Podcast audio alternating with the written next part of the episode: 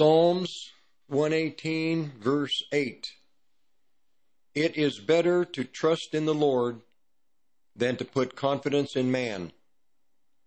It is better to trust in the Lord than to put confidence in princes. All nations have compassed me about, but in the name of the Lord will I destroy them. They compassed me about. Yes, they compassed me about, but in the name of the Lord I will destroy them. They compassed me about like bees. They are quenched as the fire of thorns. For in the name of the Lord I will destroy them. Uh, the world is going to afflict you. Just, just, uh, this just a, a part of life, but the Lord will sustain you. The Lord will keep you. Israel is going to have a war shortly, and the neighbors are going to try to destroy Israel once and for all, but the Lord is going to give Israel the victories over the enemies over the nations that are going to, the surrounding nations that are going to attack Israel. The war in Psalm 83 has not yet taken place. And it is going to occur shortly. I don't know when. But that war is coming. But we are to put our trust in the in the trust in the Lord. We are not to trust in man. We are not to put any confidence in man. We are to trust in the Lord. We are to trust in the Lord. We are not to put our trust in rulers, princes. Our trust is in the name of the Lord.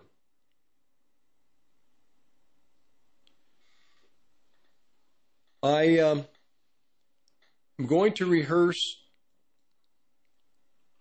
chapter uh, 21 just briefly. Matthew chapter 24. Matthew 24 is broken down into segments. And all the segments, other than the initial segment, the very beginning of the chapter, pertains to the time that we are in today. The first segment is when Christ departed from the temple and his disciples came to him to call his attention to the buildings of the temple. They point out these buildings to the Lord. But the Lord answers, Do you see all these things? Do you see these structures? But I'm going to tell you the truth. There will not be left here one stone upon another that will not be thrown down. So he already predicted what would happen in AD 70. He was seated on the Mount of Olives. The disciples came to him. Now, from that point of the initial, when he initially told them what was going to happen, they wanted to know, they questioned Okay? When will these things happen?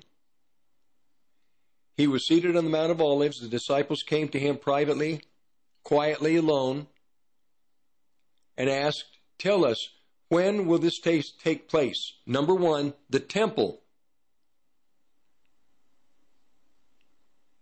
Now, Christ didn't say anything about the end of the world. He just addressed the matter of the temple.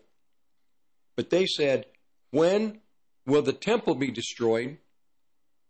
And what will be the sign of your coming and of the end, the completion, the consummation of the age?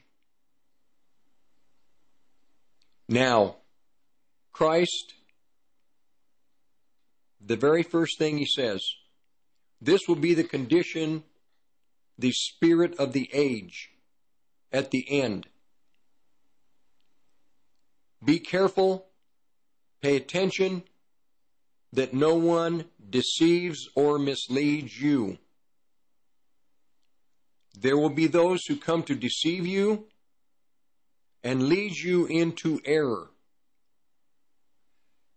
Error doctrinally, in your theology, your eschatology, and into believing that one thing, Christ is not returning. Verse 5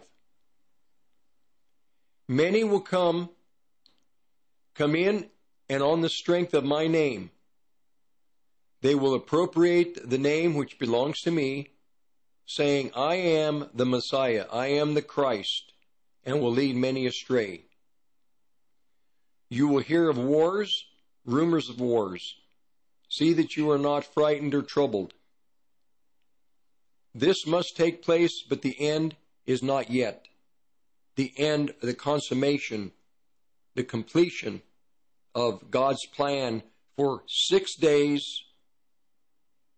in creation or a period of time that we term the church age or a dispensation, a time period of two days, 2,000 year period of time, where Christ will fulfill prophecies that were given in the Old Testament and prophecies that he spoke.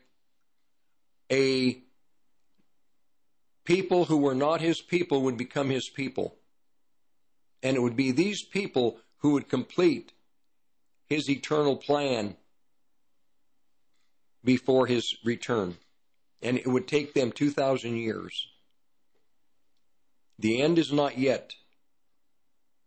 Nation will rise against nation, kingdom against nation. There will be famines and earthquakes in place after place. When there uh, in the in the Old Testament, in Isaiah 21, they uh, appointed a watchman around the cities. And this was the really uh, all throughout the land. You had watchmen that were put in position that were to watch all night long.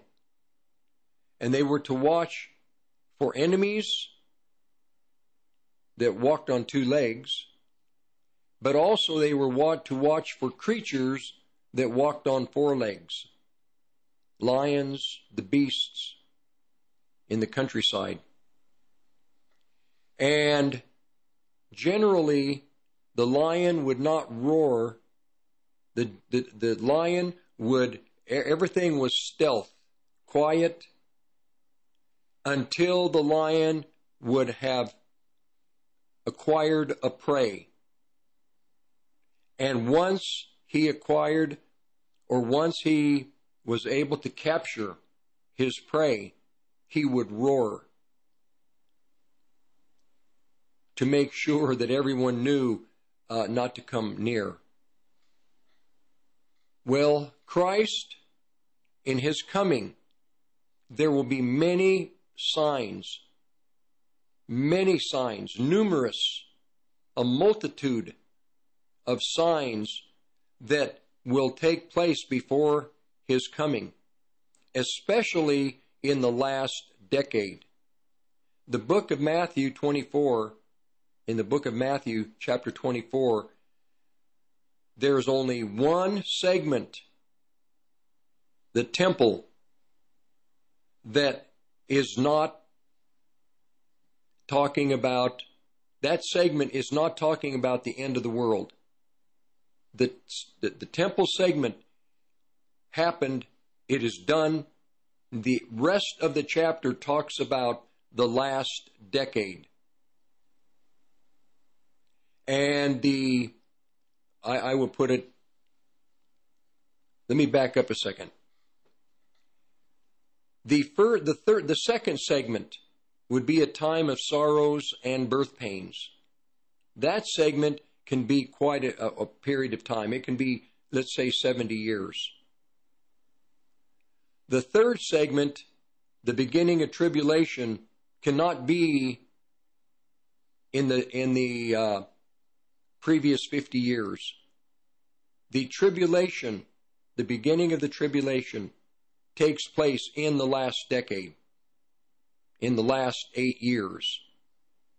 The, the first segment, the temple, the second segment, the time of sorrows, the third segment, tribulation, must happen in the final eight years. The Great Tribulation, the fourth segment, must happen in the last roughly six, five years, four years roughly. The next segment after the tribulation is a time of wrath. It's a 30 day period of time. That happens in the last 75 days. The final segment is a 45 day period of time. That concludes a 6,000 year period or a church age period or, or not, not a church age. The church age is already completed.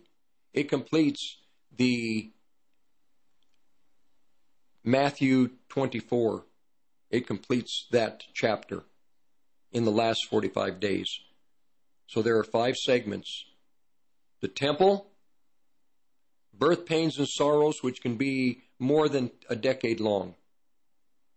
We could have begun that, the signs of the uh, sorrows 20, 30 years ago. But also, the time of sorrows can also imply the period of time, more specifically, before the tribulation begins. the years prior to the tribulation two, three, four, five years, six years. But it is a time of wars, rumors of wars, a time of deception, even more so than prior to that period, earthquakes, famines. Uh, the great famines in Revelation chapter 6, one of the horsemen, the great famines of the end time have begun. They have already been initiated. This takes place in the time of sorrows. The famines will affect the time of tribulation and great tribulation, but the great famines begin really prior to the tribulation right here in this country, we have a very wet season here in the front range of Colorado and a very dry season out east into Iowa, Indiana, in the farmland. Christ said that there would be signs everywhere, like a roar, uh, like a lion. Once a lion has roared, then you will see the signs. And Christ is coming, and before he comes, you might say the thief comes quietly on one hand, but on the other hand, Christ said that there would be signs to announce that he is near, and he would reveal these signs to his people, the body of Christ. Israel will see the signs through the wars that are coming in Psalm 118, verse 8, 9, 10, and 11. There is a time where Israel has to put its trust in the Lord, not into not into the they can't depend on men, they can't depend on princes. They have to trust in the Lord. And these battles that are coming, the Lord is going to give them the victories we in the body of Christ also have victories that are coming. Uh, there is talk of, I listen to some of the very well known Christian men, and they believe they are all praying. They've been waiting for, they use the, the wording is, they are waiting for the great, great revival that is going to turn the whole world to Christ. Well, there's going to be a period of time where, in the time in which we're in, the gospel will be the gospel of the kingdom of heaven. And those, the individuals that have been ordained to eternal life, will receive Christ. Many will not have time to be part of the body of Christ to grow and mature. They will meet the Lord maybe in their final days, final weeks, final months, final years of their lives. They won't really, they'll know the Lord, but they won't really understand what Christianity and church, the church life is all about. about. There's going to be a big harvest. And there isn't going to be a big, massive wave of Christianity that is going to take over the world, that is going to take over nations, countries. No. Christ said that in the days where he begins to roar, there's going to be tribulation. There's going to be hardship. There's going to be suffering. It says that in those days, the his children in all of the seven churches are going to suffer great hardship. They're not, they're going to have victories personally, but they're going to suffer hardship and they're going to be martyred. The great martyrdom. You know, there are men that are saying there's going to be a great revival. Well, if you look at Revelation chapter 6, it appears as if there is great suffering, and there is, uh, for those that suffer, those who are martyred, those who are killed, they are going to cry out and ask God to avenge avenge them for what happened to them. It doesn't sound like victory to me. But on the other hand, the Lord did say that He will give the victory to those within His body in all the seven churches. He will give them the victories to overcome. Their trust is in the, is in the Lord and in His might and in His power, not in their own power, not in their own plan, but in the, in the might of the Lord.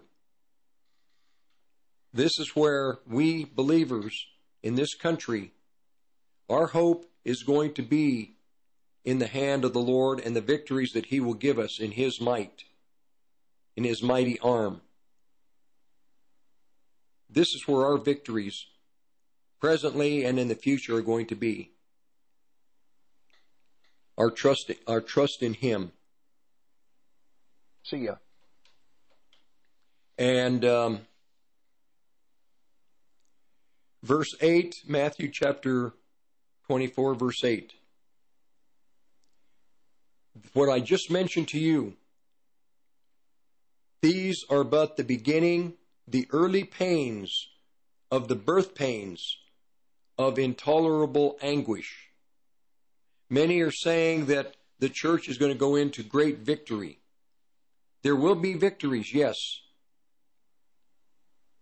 And the victories will be not that we will take over cities or states or governments or countries. No, the victories will be in our personal lives where we will mature with Christ and we will find the plan that God has for each of us individually and where God has positioned us practically. It's very practical. Where God has positioned us practically, that is where we will be effective. And the victories that we get will be the victories that the Lord will get give us as we are faithful to him. The signs of the time are evident. In the book of Job, chapter 9,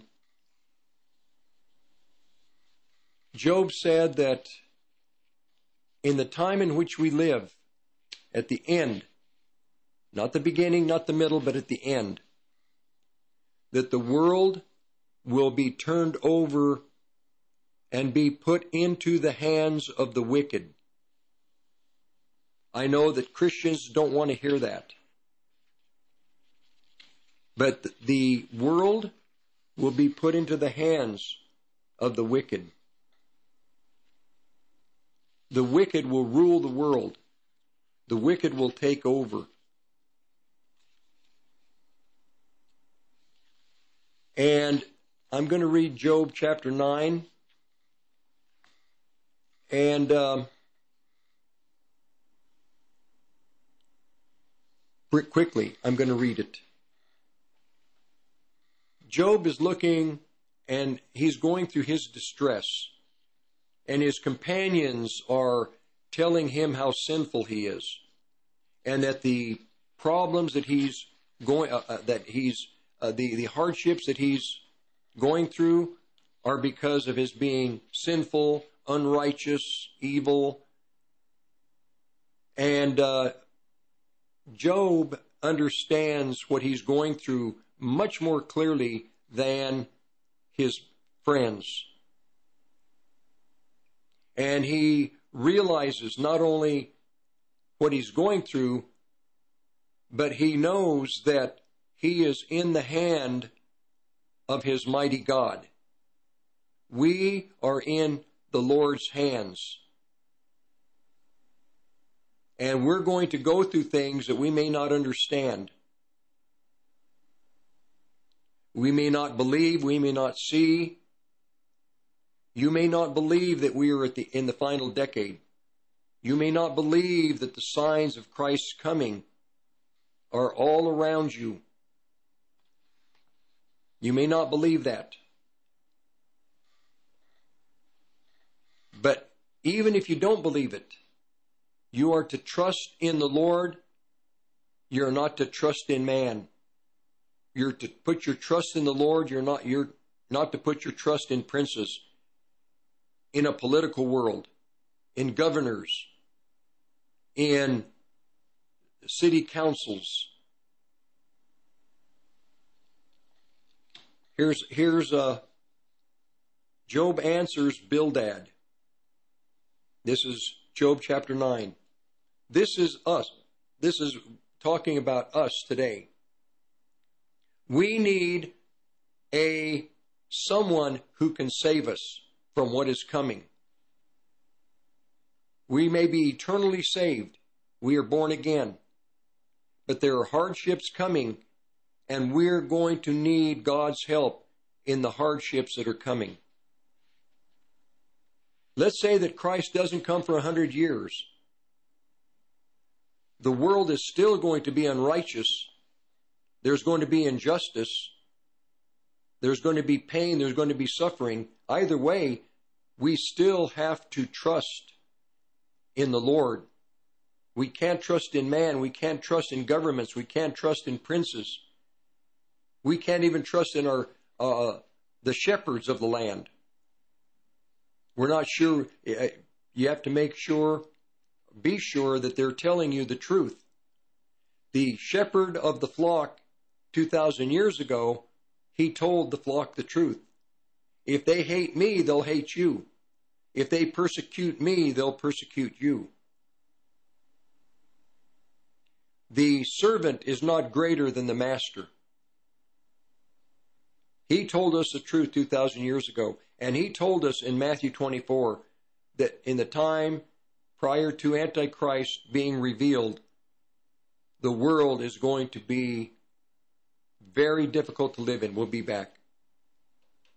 Hi, this is Mike Morris, owner of Warriors Revolution Tactical in Longmont. At Warriors Revolution, we have the largest selection of tactical gear and ammo in northern Colorado. But what many people may not know is that we now sell firearms. And even despite the recent run on firearms and ammunition, we have plenty of product in the store, including ARs, AKs, Glocks, SIGs, HK, and more. And don't forget all the bulk ammunition at the best prices in town. Need to do a private firearms transfer? We can do that too. I am a veteran of the United States Marine Corps. and our team is made up of veterans and security experts, not a bunch of salesmen. Our team is trained and fought with much of the actual equipment we sell. And one thing you should know is that we support the foundations and principles this great country was founded upon. So if you need tactical gear, ammo, firearms, AR parts or upgrades, and even survival accessories, stop by and visit us on Ken Pratt Boulevard and Bowen Street in Longmont, or visit warriorsrevolution.com. That's warriorsrevolution.com.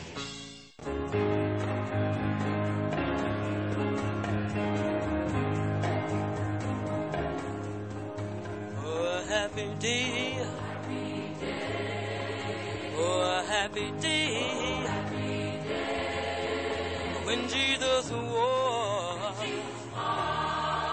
Oh, when he was. When Jesus.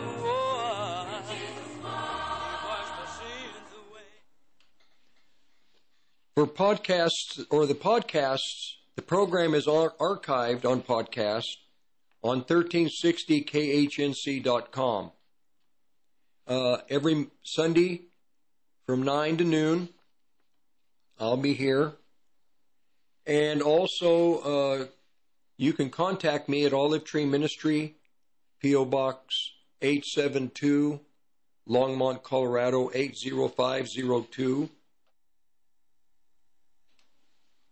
Olive Tree Ministry, P.O. Box 872, Longmont, Colorado 80502. I'm again, I'm the host, I'm your host, Rick Rodriguez. Now, in verse 9, Job, in a sense, is, you might say, pleading his case to his friends who are basically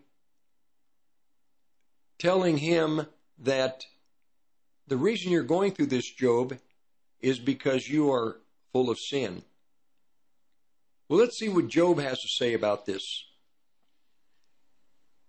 Because Job is having to defend himself against his friends and against God. And we, in a sense, have to defend ourselves against our neighbors and even God because we don't really understand sometimes who we are, who we worship, who we have believed into, Christ. We may not know really. Initially, when we're young in the Lord, we really don't understand the things of God. But then later, as you've spent 30, 40, 50 years in the Lord, uh, you realize you really don't know that much about God. You think you do, and you do to a degree if you've learned the lessons, but still, there are so many more lessons to learn. Job answered, Yes, yes, of a truth, I know this, that God punishes the wicked. That's true, that's correct. But how can anyone be righteous, vindicated in the presence of God? This is very interesting. How can anyone be righteous and vindicated in the presence of God? Well, we have received Christ. But we'll talk about that in a little bit. Verse 3 Someone, someone might want to argue with God. They want to take God to court.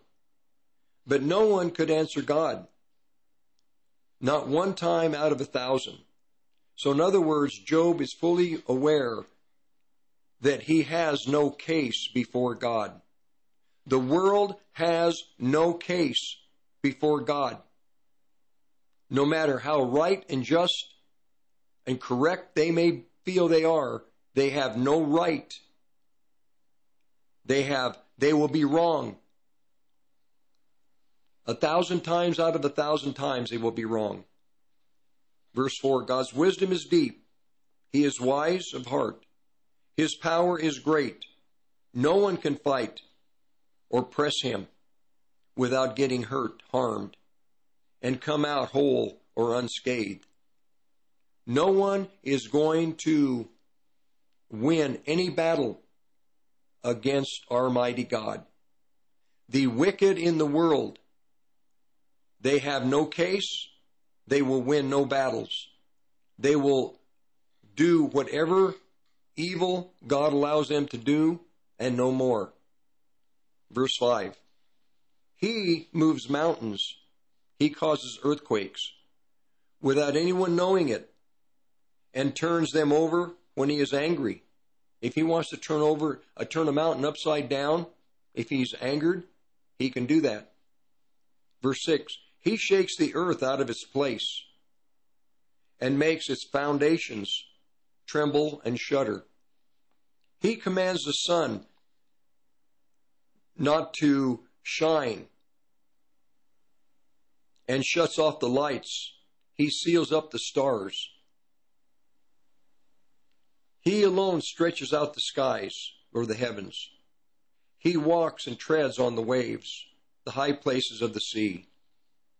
It is God who made the bear, Orion, and the Pleiades, and gave and, and the groups of stars in the southern sky, in the chambers of the south.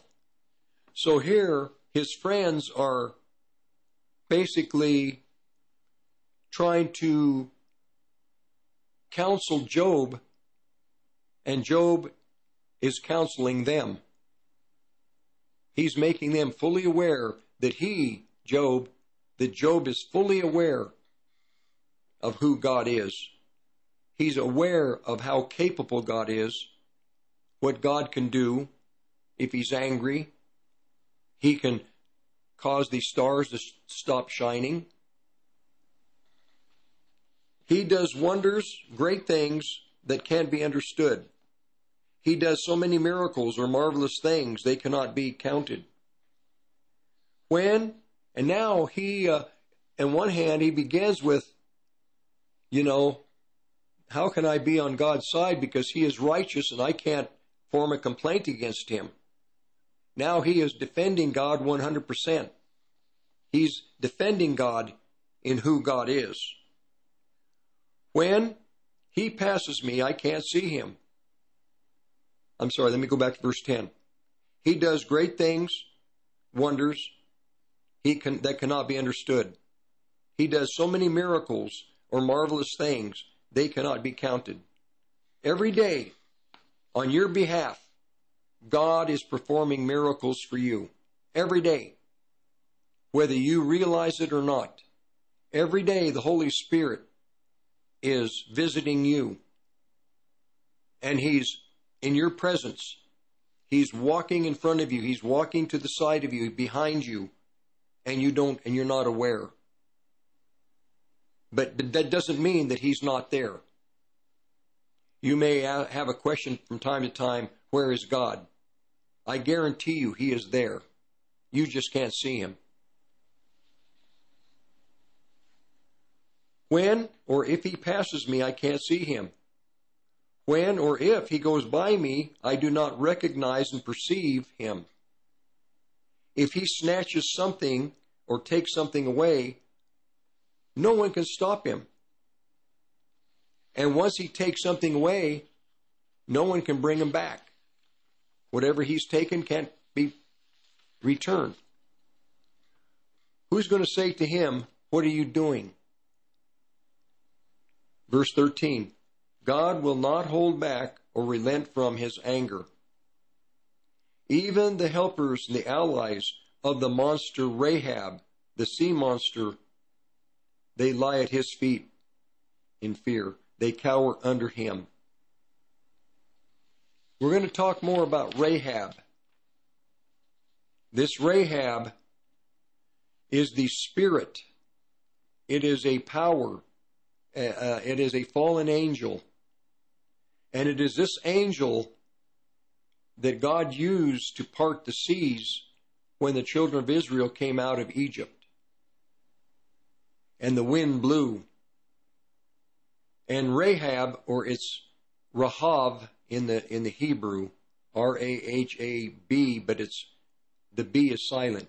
It's Rahav. And this spirit uh, is going to be unleashed, as being, is being unleashed on the world, and is going to be unleashed in the world in the future, and you're going to know it. You're going to see it. God is going to use this spirit to destroy nations. And Job talks about Rahab right here because he understands. He is telling his friends, You don't think I know who the Holy Spirit is? You don't think I know who my God is? You don't think I know how powerful he is? How invisible he is? This is our God. Every one of you listening that is born again, this is the God that you serve. He is mighty. He is a mighty God. He is not weak. He's not on vacation. He is involved. He's involved in your life. He's involved in every event taking place in this country, on this planet. And he's going to talk about how he, Job says that this God that you worship and you serve, that you that has given you eternal life if you're born again, has made a decision to turn the world over. The wicked people of the world are going to own the world, are going to control the world.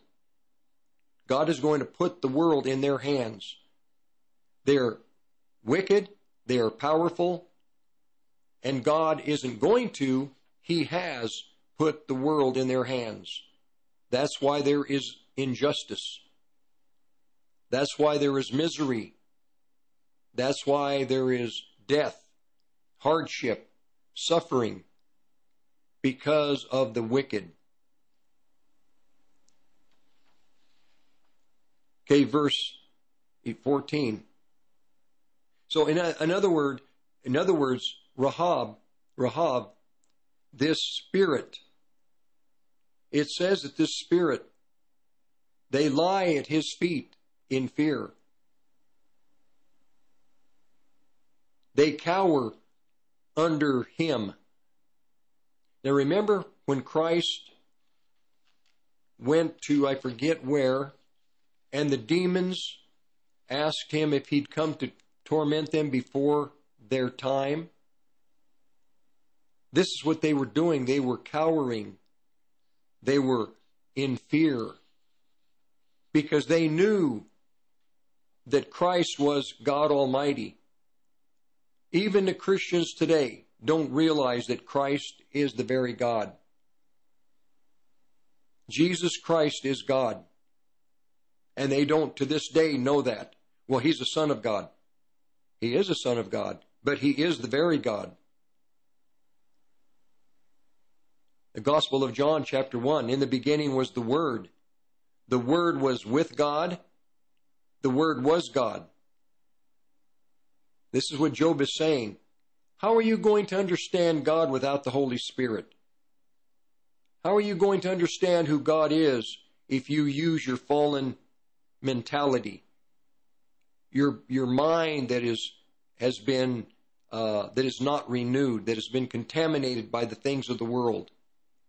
Jesus Christ is God. This is one thing that Satan does not want God's children to know. That the Lord Jesus, that this Yeshua, He is the very God. God Himself, He created all things. Without Him, nothing that has been created was created. Nothing. Not one molecule.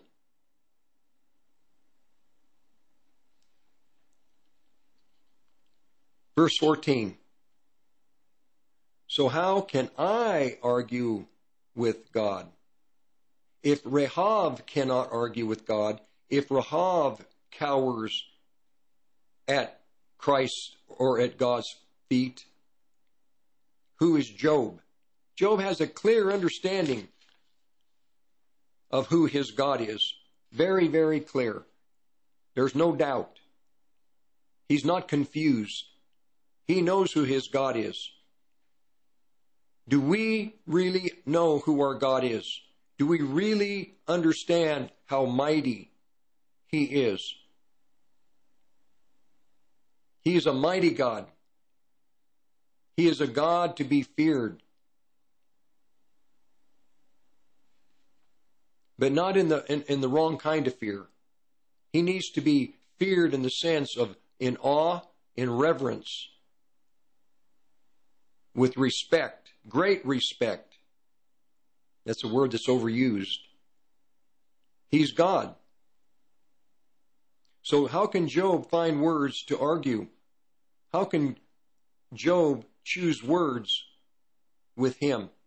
And here's what Job says Even if I were right, if I were righteous, I could not answer him.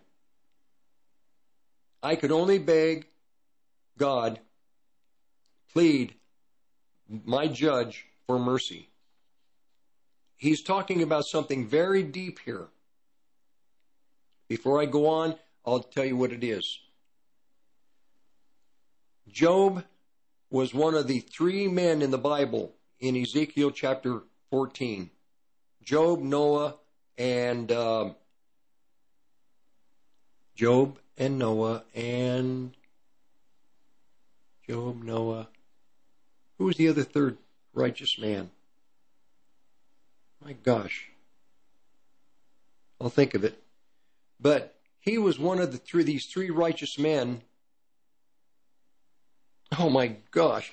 This is this this is really bothering me. I am going to find out who it is. Noah. Job, Noah, and. Nope, I still got it wrong. Well, I'll, get it here in a second. I read these verses all the time and then I just draw a blank. This is funny how we are, huh? So, anyhow, even if Job were so righteous, there's even um, later on in the verse, in one translation, it, it says this Job says, uh, I'm righteous, I am innocent,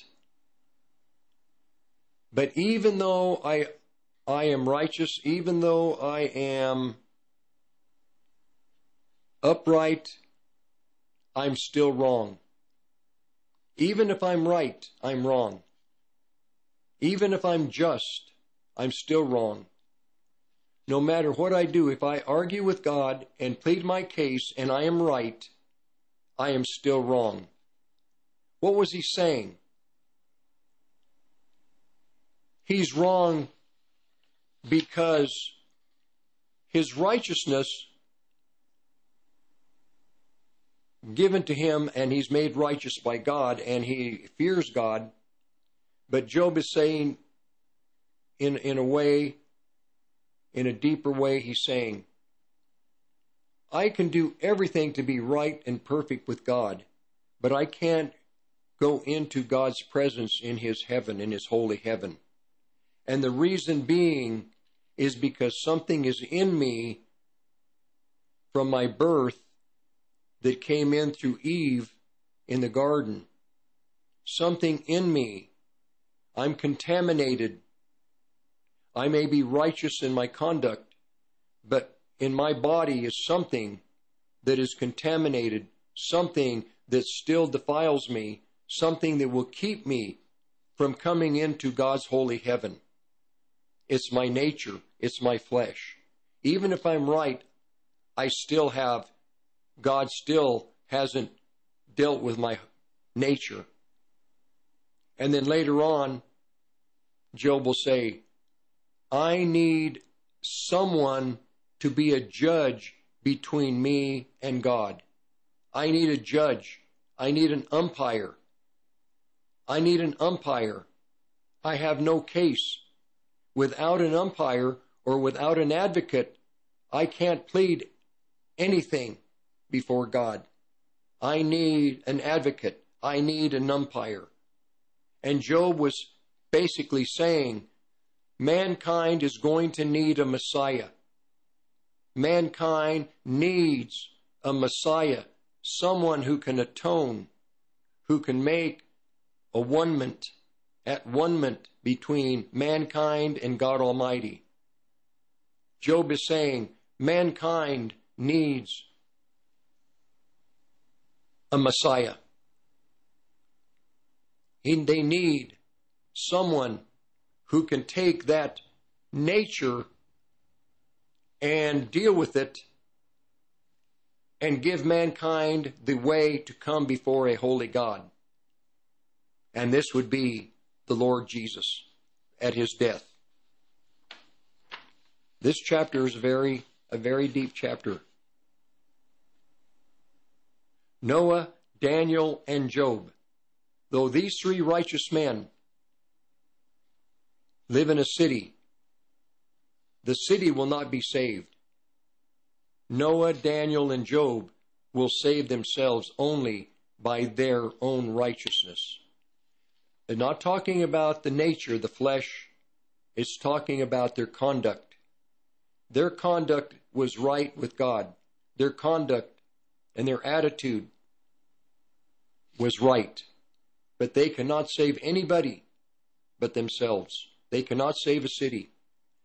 Every righteous Christian in America, every single believer that is an overcomer, that is righteous in right standing with God, you cannot save America. The judgment that's coming on this country, you cannot keep the hand of God from that judgment. In the European nations, every believer in each one of those nations, in all of them, they will not be able to save those nations. Not France, not Germany, not England, Sweden, Denmark.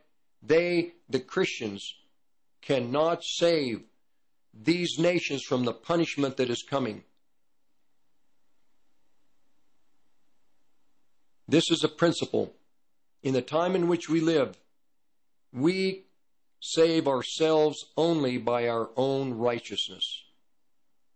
Now, that doesn't mean we're not going to die. It just means that to save ourselves means that we recognize who saved us from eternal damnation, from eternal fire. We recognize that, and our trust and our hope is in Him. This is righteousness. To put your hope and to put your faith in Messiah, in the Lord Jesus, that is what will save you. The hardships are going to come. We cannot avoid the hardships. We cannot avoid what the wicked that are in power are going to do. The wicked, they only do what is wicked. There is no the the uh, the mercy of the wicked is cruel. The mercy of the wicked is cruel. Let's say that they let you live. Well, who knows what they will do to you while you're alive? They may not let they may not they may not give you freedom to travel the country.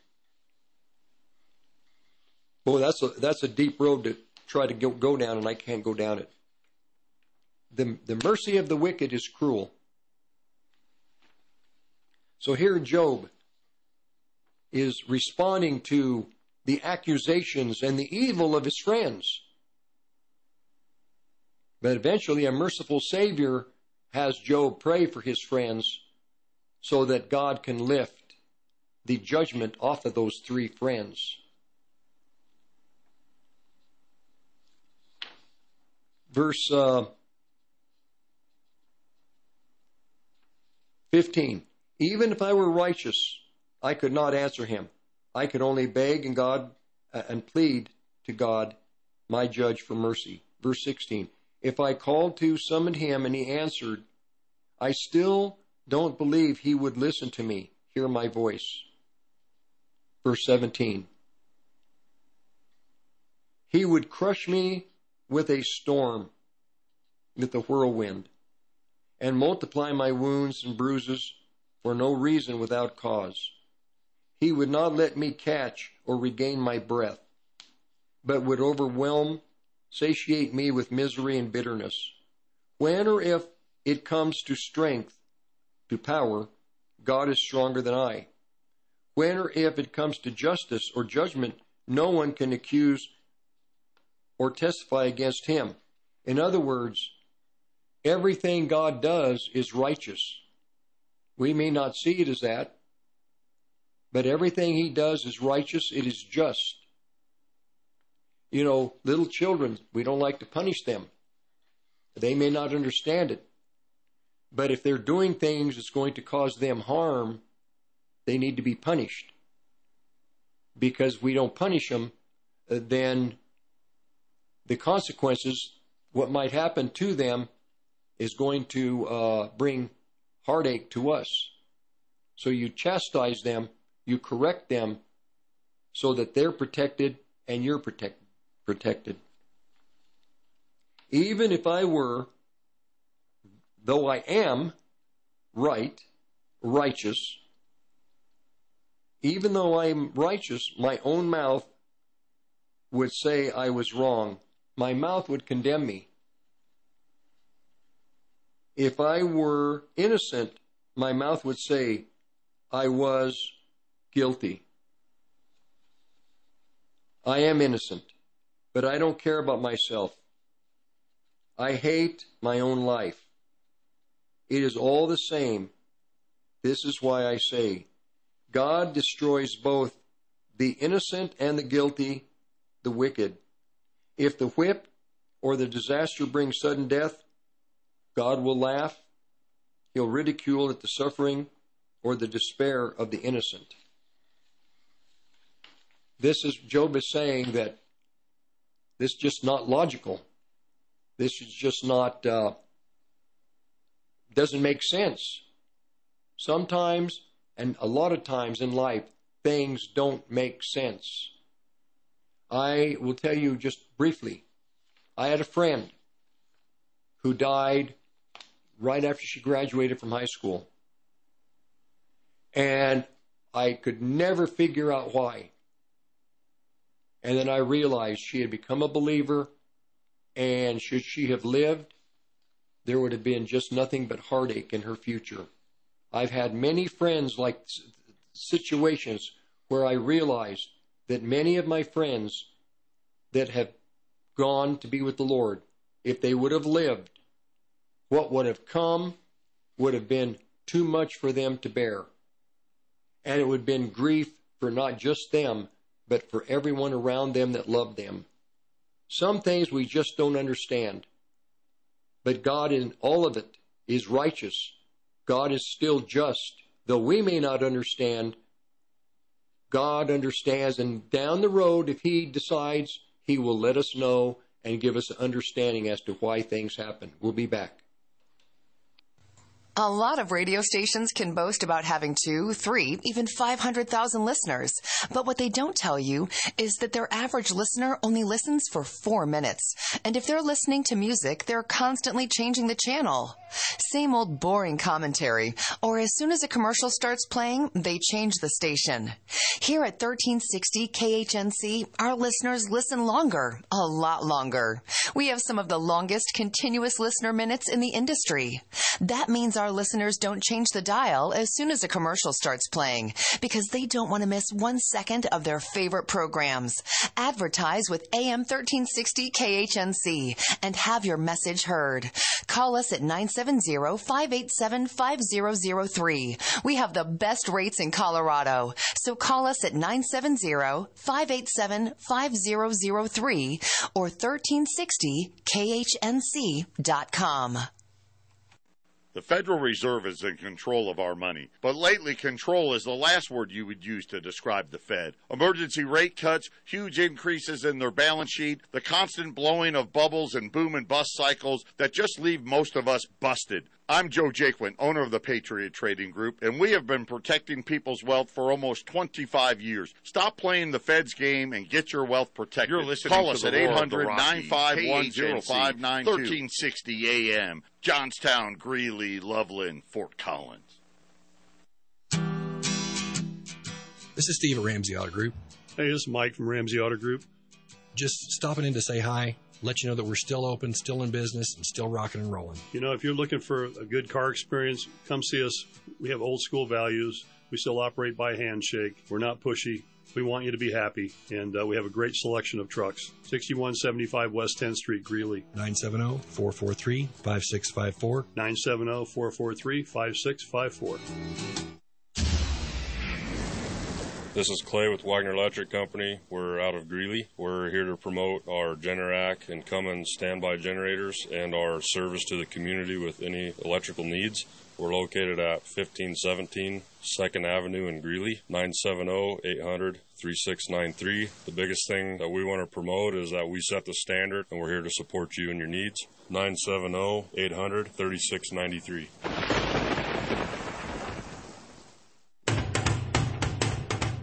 Hi, this is Sam Chester from Build Design America, letting you know that right now we are offering 36 months interest free financing on all of your kitchen and bath or flooring needs. Come see us at 665 Furniture Road in Longmont, Colorado, or give us a call at 303 772 1202. Once again, that's 303 772 1202. Look forward to seeing you soon. More than 80 million Americans depend on AM radio for their news, traffic, weather, sports, and a community connection. It's the backbone of the emergency alert system, keeping us safe in dangerous times. It's critical that we keep AM radio in cars because when cell and internet services are down, this free emergency service could be your only lifeline. Text AM to 52886 and tell Congress we need AM radio in cars. This message furnished by the National Association of Broadcasters. The Tree Farm's Array of Tree Sale. Now through July 18th. See what's on sale at thetreefarm.com. Save 25 to 45% off thousands of 3 to 8 year old shade and flowering trees. Choose from honey locust, linden, maple, oak, crabapple, flowering plum, serviceberry, willow, and more. Also big savings on shrubs and perennials. The Array of Tree Sale. You Come take see. I-25 to exit 235, then five miles west to the tree farm. Of all tyrannies, a tyranny exercised for the good of its victims may be the most oppressive. It would be better to live under robber barons than under omnipotent moral busybodies. The robber baron's cruelty may sometimes sleep, his cupidity may at some point be satiated. But those who torment us for our own good will torment us without end, for they do so with the approval of their own conscience. C.S. Lewis. 1360 KHNC is proud to announce our partnership with My Kind CBD, a local Colorado based company that uses no pesticides, no herbicides, completely organic, no heavy metals. All their products are CAO certified. That's right, independently lab certified. Our prices are the best in the country. Go out to 1360khnc.com and hit the shopping cart button and make your purchase today.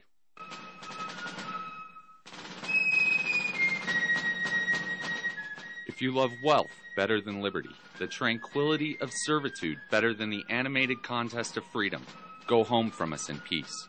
We ask not your counsel nor your arms. Crouch down and lick the hands which feed you. May your chains be set lightly upon you, and may posterity forget that you were ever our countrymen. Samuel Adams. More than 80 million Americans depend on AM radio for their news, traffic, weather, sports, and a community connection. It's the backbone of the emergency alert system, keeping us safe in dangerous times. It's critical that we keep AM radio in cars because when cell and internet services are down, this free emergency service could be your only lifeline. Text AM to 52886 and tell Congress we need AM radio in cars. This message furnished by the National Association of Broadcasters. Bleed Stop, clinically proven to stop bleeding in seconds. From minor cuts to large bleeding wounds, tear open the package and pour directly into the wound.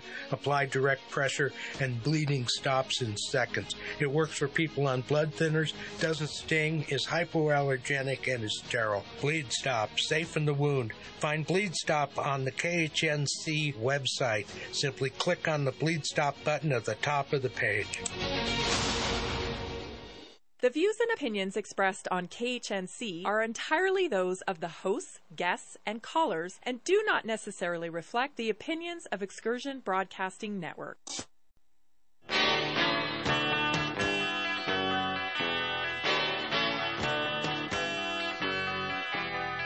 Everything turn, turn, turn.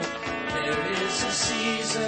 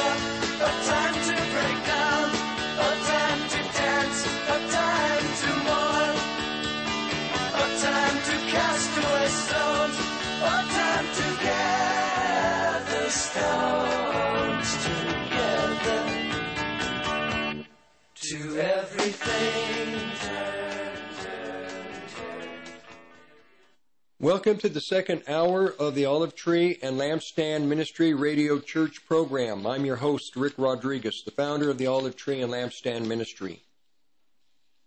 Podcasts are 1360khnc.com. Contact information is Olive Tree Ministry, P.O. Box 872, Longmont, Colorado 80502. There is a season, a time, and a season for all things under heaven. There is a time when the church came into existence 2,000 years ago on the night of resurrection, and there will be a time when there will be that final day of the born again people living in time. Time will end for them they will habitate eternity. That time is coming. The end of the God's working with mankind for 6,000 years. The nighttime has come, is coming quickly. The end of that uh, rule of the devil and his children for 6,000 years is coming to an end very shortly we will be in the day of the Lord, the day of Christ, where Christ will rule the nations for a thousand years, a millennial kingdom. He will establish his kingdom upon the earth, and he will destroy all of the gates of the kingdom of darkness, all of the systems of man. And God, Christ will establish his own kingdom and mankind has fought the thought that Christ would at some point rule the world. Man, during the time Christ was here, the Lord gave a parable about a man who would eventually rule. And the in the parable, the uh, people in the parable said, "We don't want this owner to rule over us, meaning Christ. The world does not want to be ruled over by Christ. Man loves sin. Man loves, mankind loves evil. I'll prove it. I've been going to chapter 9 of Job in the first hour. I'm now at verse uh, 24. Verse 24 The world will be given over into the hands of the wicked. Yes, this has been, the nations have been in the under the power and the spell of the devil for 6,000 years, and he has been building his kingdoms. And at the very end, prior to Christ's return, his second coming, at that time, because evil will mature, Christ, through Job here and in other verses in the scripture, says that the world will be put, entrusted to the wicked, to the hands of the wicked, the evil. And that the evil people will make it very clear to mankind who they serve. They will make it clear they do not serve Christ. They do not serve the Son of God. They do not serve God. They'll have nothing to do with the God of creation. They will be in full rebellion. And they know who He is, but in spite of that, they openly refuse to rebel against Him. And this would be one of the signs of the time prior to Christ's second coming. Mankind will rebel against Christ. Why do the heathen rage and the people imagine a vain thing? The kings of the earth set themselves against the Lord God and his Christ. Why?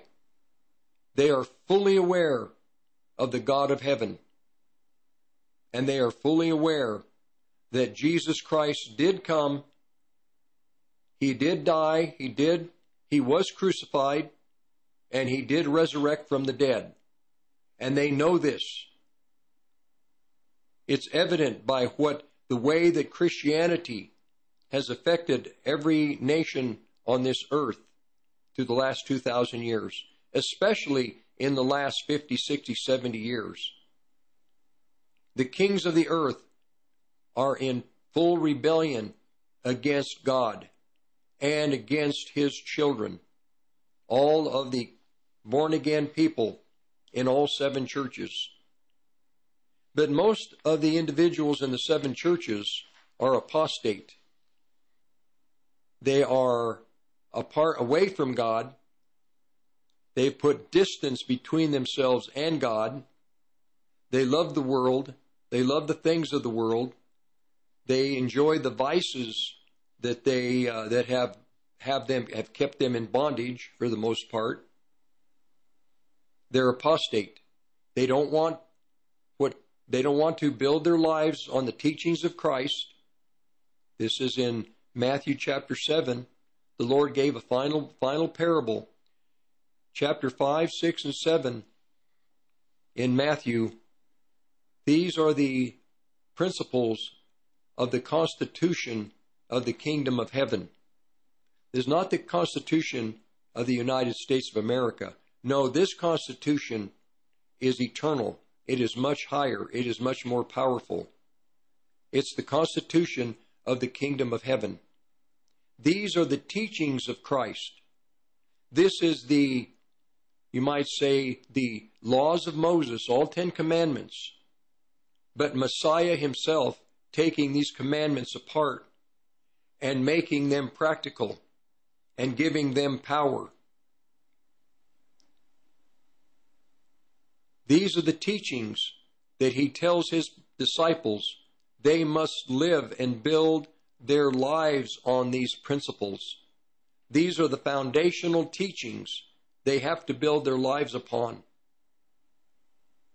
And if they are faithful to God, if they are if they willingly make the decision to build their lives on these teachings, they're likened to a wise man who built his foundation, has built his home on a rock. The foundation being the teachings of Christ. And the winds are coming, the rains and the floods are coming. And the winds, rains, and floods are a type of all of the forces of Satan that will come against every Christian. the winds, the rains, the floods. The floods are mankind. All your neighbors, your countrymen, the law enforcement agencies, the government, these are the floods likened to mankind who will afflict you. The winds and the rains are the spiritual forces in heaven that are coming, spiritual, fallen angels, the devil himself, coming to destroy you, to, deceive you. And they're going to come and they're going to try to destroy your Christian, what you've built your Christian life on, the teachings of Christ.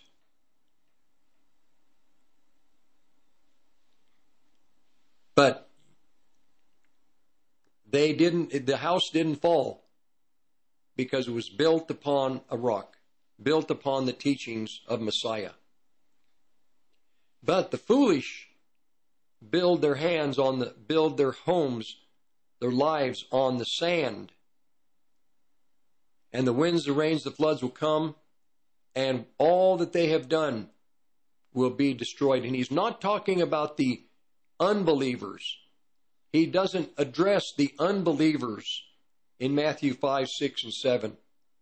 He's uh, talking to the Christian people the born again believers in Jesus Christ, in, in, in Jesus, in Yeshua. He's talking to the born again people. If you don't build your house, your life, on the teachings of Christ, then you what you have what is coming is going to destroy you. It's going to destroy your future. It's going to destroy you It's going to destroy your family.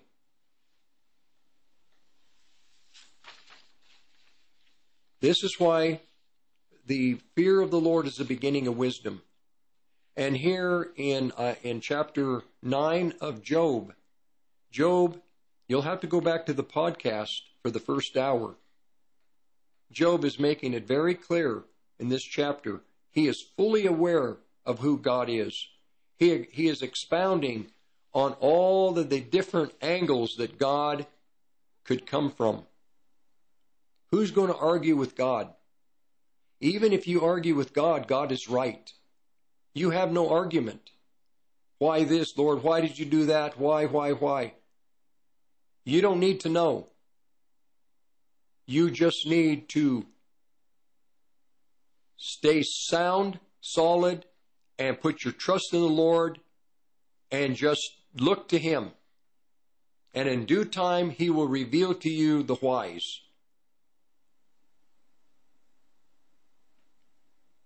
You can't argue with him. Even if you had a case, you're still wrong because of your fallen nature. And then Job says, Job says, uh, basically, and we're going to get to that verse in just a second. He says that I need I need a referee.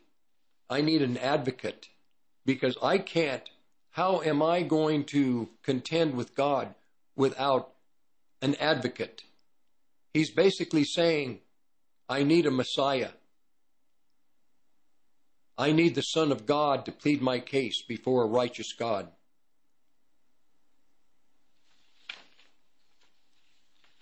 I'll go back to this verse. Verse 24. The earth, the world, the nations, the governments, national, federal, state, county, local, they're going to be turned over into the hands of the wicked. You're not, we can't change it. God is going to let evil mature and evil will do what evil, the tree has got to grow and mature so that it bears fruit. And once we see the fruit, then we will know what kind of a tree it is. Job says that the wicked will rule the world in the time prior to Christ's return. And he says also, second part of the verse 24, and he covers the judges' faces so they can't see it. So that the judges don't realize, many of them do, but they can't see that they are really protecting the wicked. And he says that he even blinds the judges, and that the judges work together in a sense with the wicked, so that the wicked can do their evil and not be prosecuted. Then Job says, this is Job chapter 9, 24c. If it is not God who does this, then who is it? Would God allow something like this to happen? Would God allow this? Well, if it wasn't God, who is it? Job is fully aware of God, fully aware of his situations. He is, he is very clear. Then verse 25. My days go by faster than a runner. They fly away without seeing any joy. They glide past like paper, like boats, like paper boats. They attack. They go fast like eagles swooping down to feed. Are the days, does it seem like our days? I was just talking to someone. I said, hey, it was just, it was just Monday. Now it's Friday. This was on Friday. It was just Friday. Now it's Sunday. And before I know it, it's going to be next Sunday. The days are going by like paper boats. They're like eagles swooping down to feed. Then Job says, Even though I say, I will forget my complaint, I will change the look on my face, and I'll smile, I still dread all my suffering. So, in other words, his hardship wasn't over yet. I know you will hold me guilty. You won't find me innocent. I've already been found guilty. I've been uh, declared to be wicked. So why should I struggle or exhaust myself for no reason? In other words, he's saying you just have you just accept it. Even I might wash myself with soap and scrub and cleanse my hands with strong soap, but you would still push me into the dirty pit.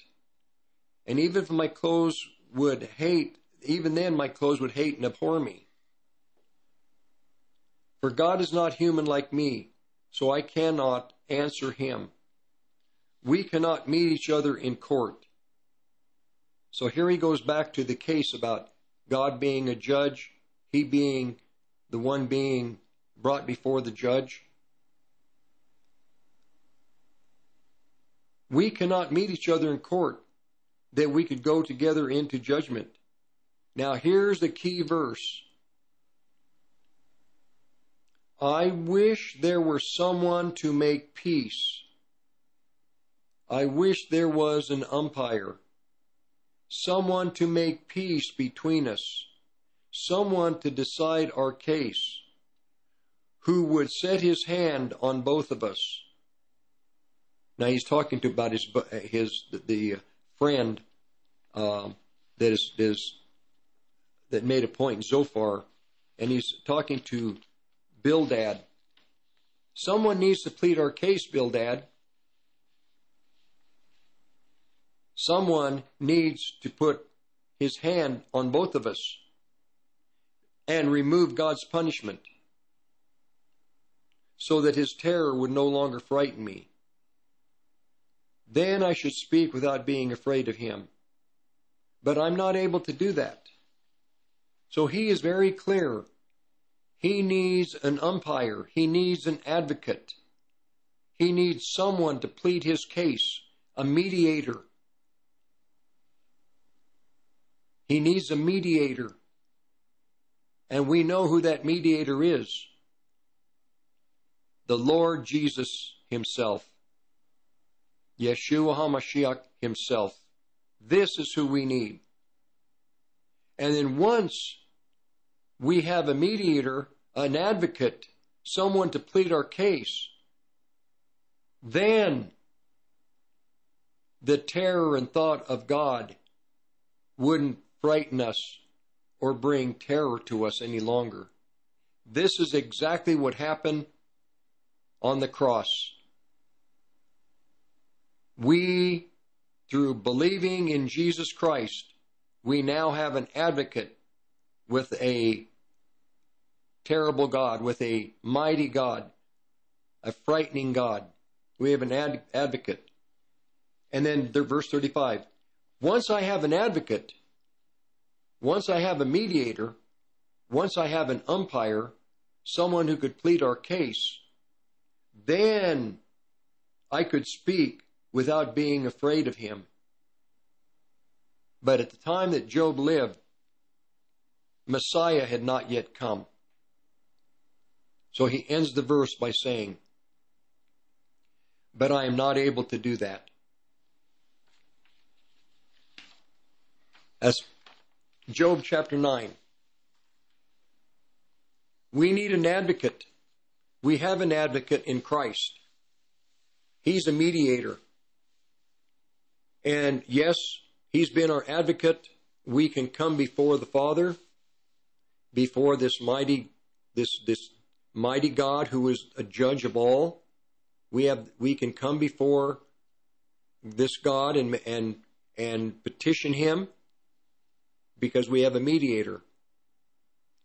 And w- upon receiving eternal life, we now are free from eternal judgment.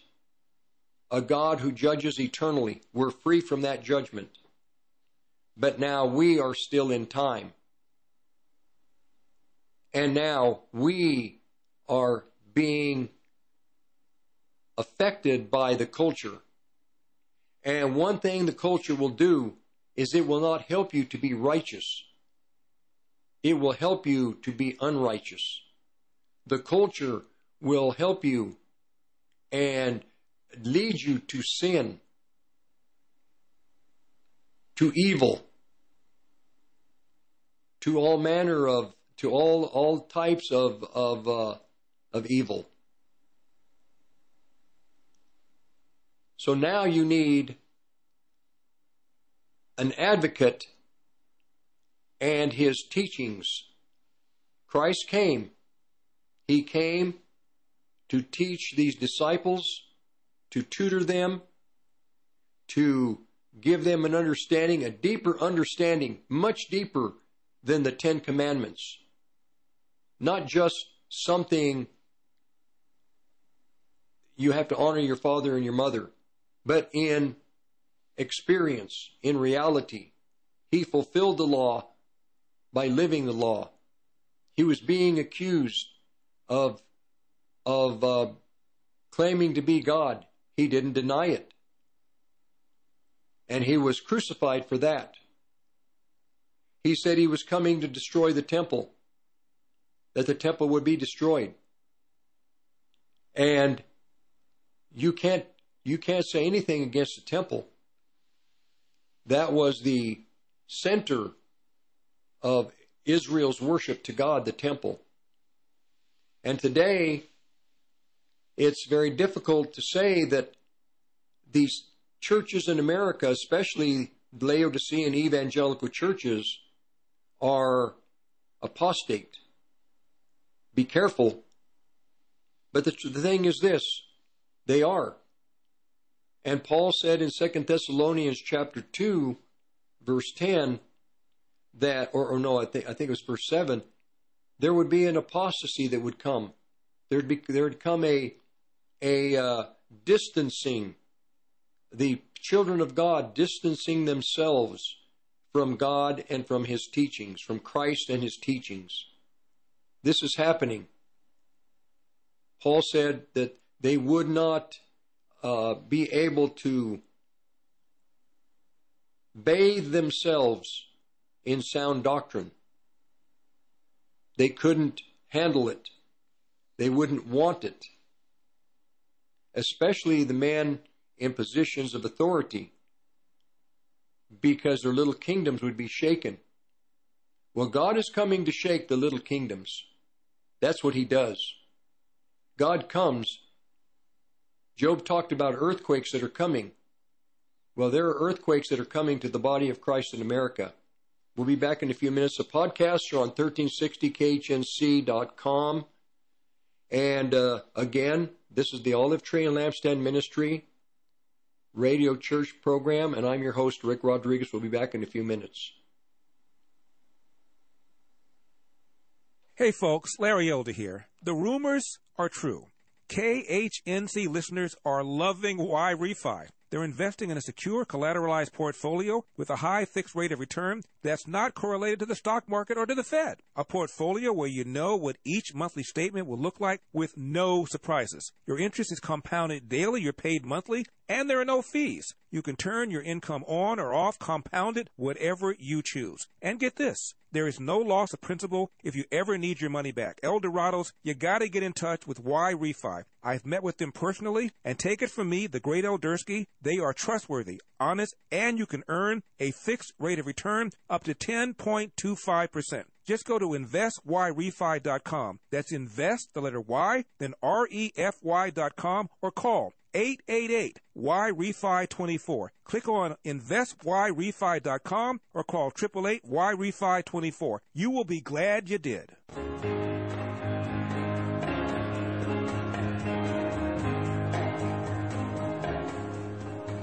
Oh, a happy day. When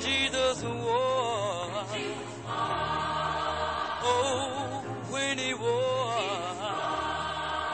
When Jesus. He.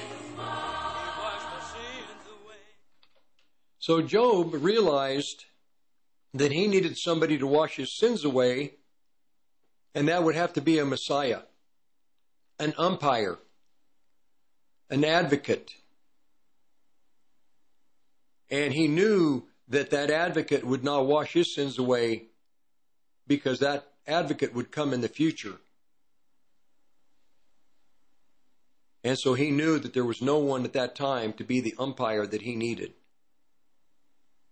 But still, he's with, he is with, he is waiting for resurrection. And he will be resurrected to live in the millennial kingdom. I began the program by talking about the different segments of Matthew chapter 24. And we are now in the, there are, I believe it was, I'll, I'll read the segments to you. Number one, the first thought was that Jerusalem, the, the stone, the, the temple would be destroyed.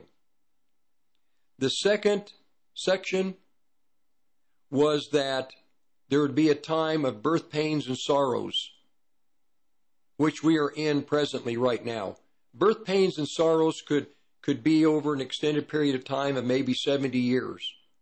But I use the scenario of the last decade because the birth pains and sorrows will conclude, will have the end in about eight years before Christ returns.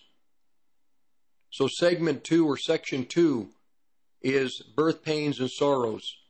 It begins with verse 4 and it ends in verse 8. That's the second segment. The third segment is the segment of tribulation. The beginning of seven years of tribulation, the first half of that seven years. Verse 8. All this is but the beginning. The birth pains are just the beginning. We are in the birth pains right now. We are at the end of the period of time that we call birth pains. Very soon, the birth pain period is going to end, and the tribulation period begins in verse 9. the birth pains, two, two great things. Uh, there are so many things in the time of birth pains. One of the th- signs in the time of birth pains would be the end of Donald Trump's political career. That's one thing. Another thing that will happen in the time of birth pains is the coming man of perdition will be revealed. He will not yet be the abomination of desolation, but he will be revealed. Israel will have its wars with the surrounding enemies, the nations. That is in Psalm 83. This war happens in the time of birth pains. Another great war that we call the Gog Magog War will also happen in the time of birth pains before the tribulation begins. People think, oh, just birth pains, tribulation, birth, or uh, birth pains and anguish. No, Christ didn't imply, there's no implication that it would just be something simple. The implication is so much will happen in the time of birth pains that God's people could not pay attention. They could not um, just uh, they, they, uh, they would ha- they had to see they would have to see what's happening. Another thing that would happen in the in the times of birth pains is Russia would have to begin to become a very great power militarily, militarily, uh, economically, uh, politically, diplomatically. Russia would have to be international news. America would already be. China would also begin to, you might say, uh, like an actor on the stage. Everybody's coming up onto the stage to play their play their part. China, Russia, the EU nations, Israel. Israel's kind of at the back. The other the other main actors are at the front toward the audience, and Israel's in the back. But don't be mistaken, Israel is a major, major sign of the end, end of the times. I talk about uh, during the week, I host the Present Truth program Monday through Friday from 2 to 3. And the Lord has had me presenting to the audience two simple but very important thoughts a multipolar world and a unipolar world. Most Christians, most people in this country, uh, maybe they've heard the term, but they don't pay attention to it. We Christians should pay attention to it because the unipolar world is the world, the economic control uh, system of Antichrist. I know that got your attention. God is trying to get your attention. There's a multipolar world. It is an alternate system. There have to be there there will be two global global orders in the world these two global orders have just come into existence basically in the last, oh, it was announced here about a year and a half, a year and four months ago when Russia and China partnered up to stand against the Luciferian, Illuminati, Freemason, secret society system in the West called the unilateral nations. Nations that have ruled the earth roughly for between four to three to five centuries. Well, Russia and China have stated that no longer will America rule the world with these other nations. China and Russia and a group of nations called the BRICS Network of Nations. They are distancing themselves, separating themselves. They are at war with the unipolar world. It's very, from a biblical point of view, I think you might be able to see it. The unipolar world is the World Economic Forum world, the uh, Trilateral Union, Trilateral Commission world.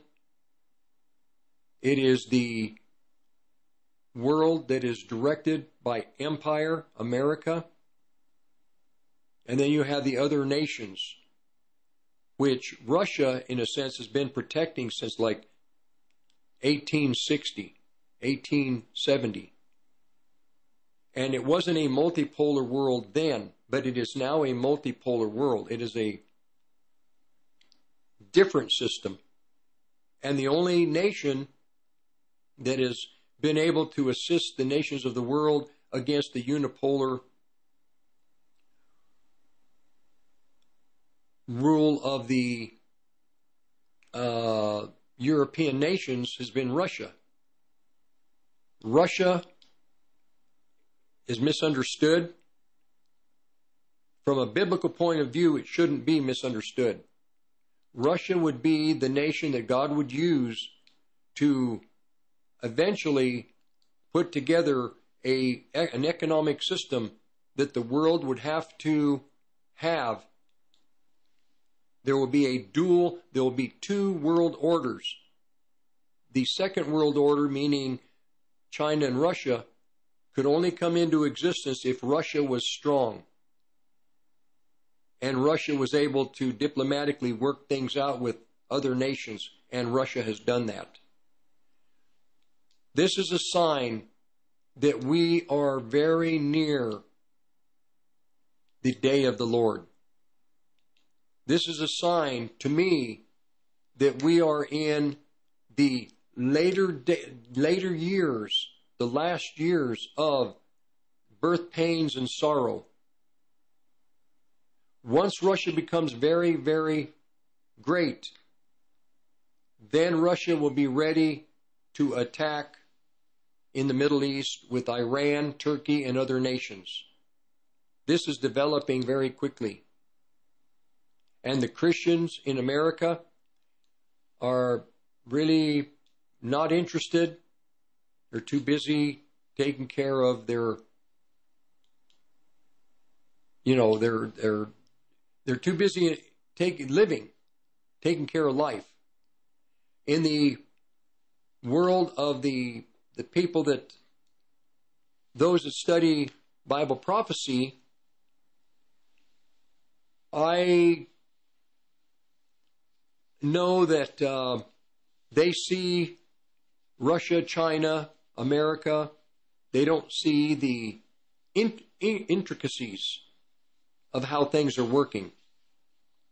Like with Matthew 24, I just have a friend that told me that a friend of his, who I knew for years and years and years, talked about Matthew 24 being the chapter that talks about the end of the world before Christ returns. But he didn't under, he didn't see that he was in that time. He saw it as in the future, off in the distance. It's not off in the distance anymore. We're in the time of birth pains and sorrows. We're in the time where the great apostasy is the great sign to the even a great sign revealing who the evangelical churches in America are. We are very apostate. We don't care about the teachings of Christ. We don't care about theology. We don't care about eschatology.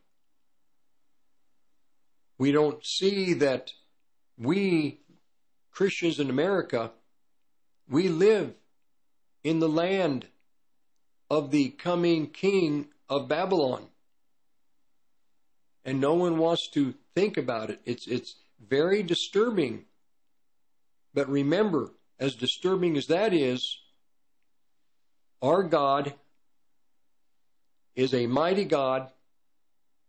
And for those that are righteous, those that, that, that fear the Lord in the right way, not as an ogre, but fear Him in reverence, God has promised that whatever is needed to sustain us psychologically, mind, emotion, and will, and spiritually in our heart, our conscience, and our intuition, and physically to to uh, help us with the needs for our, our physical body so we can live.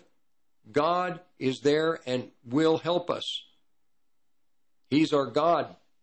He has promised to help His faithful, to those that are faithful to Him, to the what I call the ecclesia, to the overcomers, to a small group of people that are a residue. They're a heritage. And I don't mean a distant heritage. I mean they are a close. They are in tight. Like with the 12, 12 apostles. They were right there in the very presence of, of Christ for the three plus years. And even during that time, even they did not see who Judas Iscariot was. Iscariot.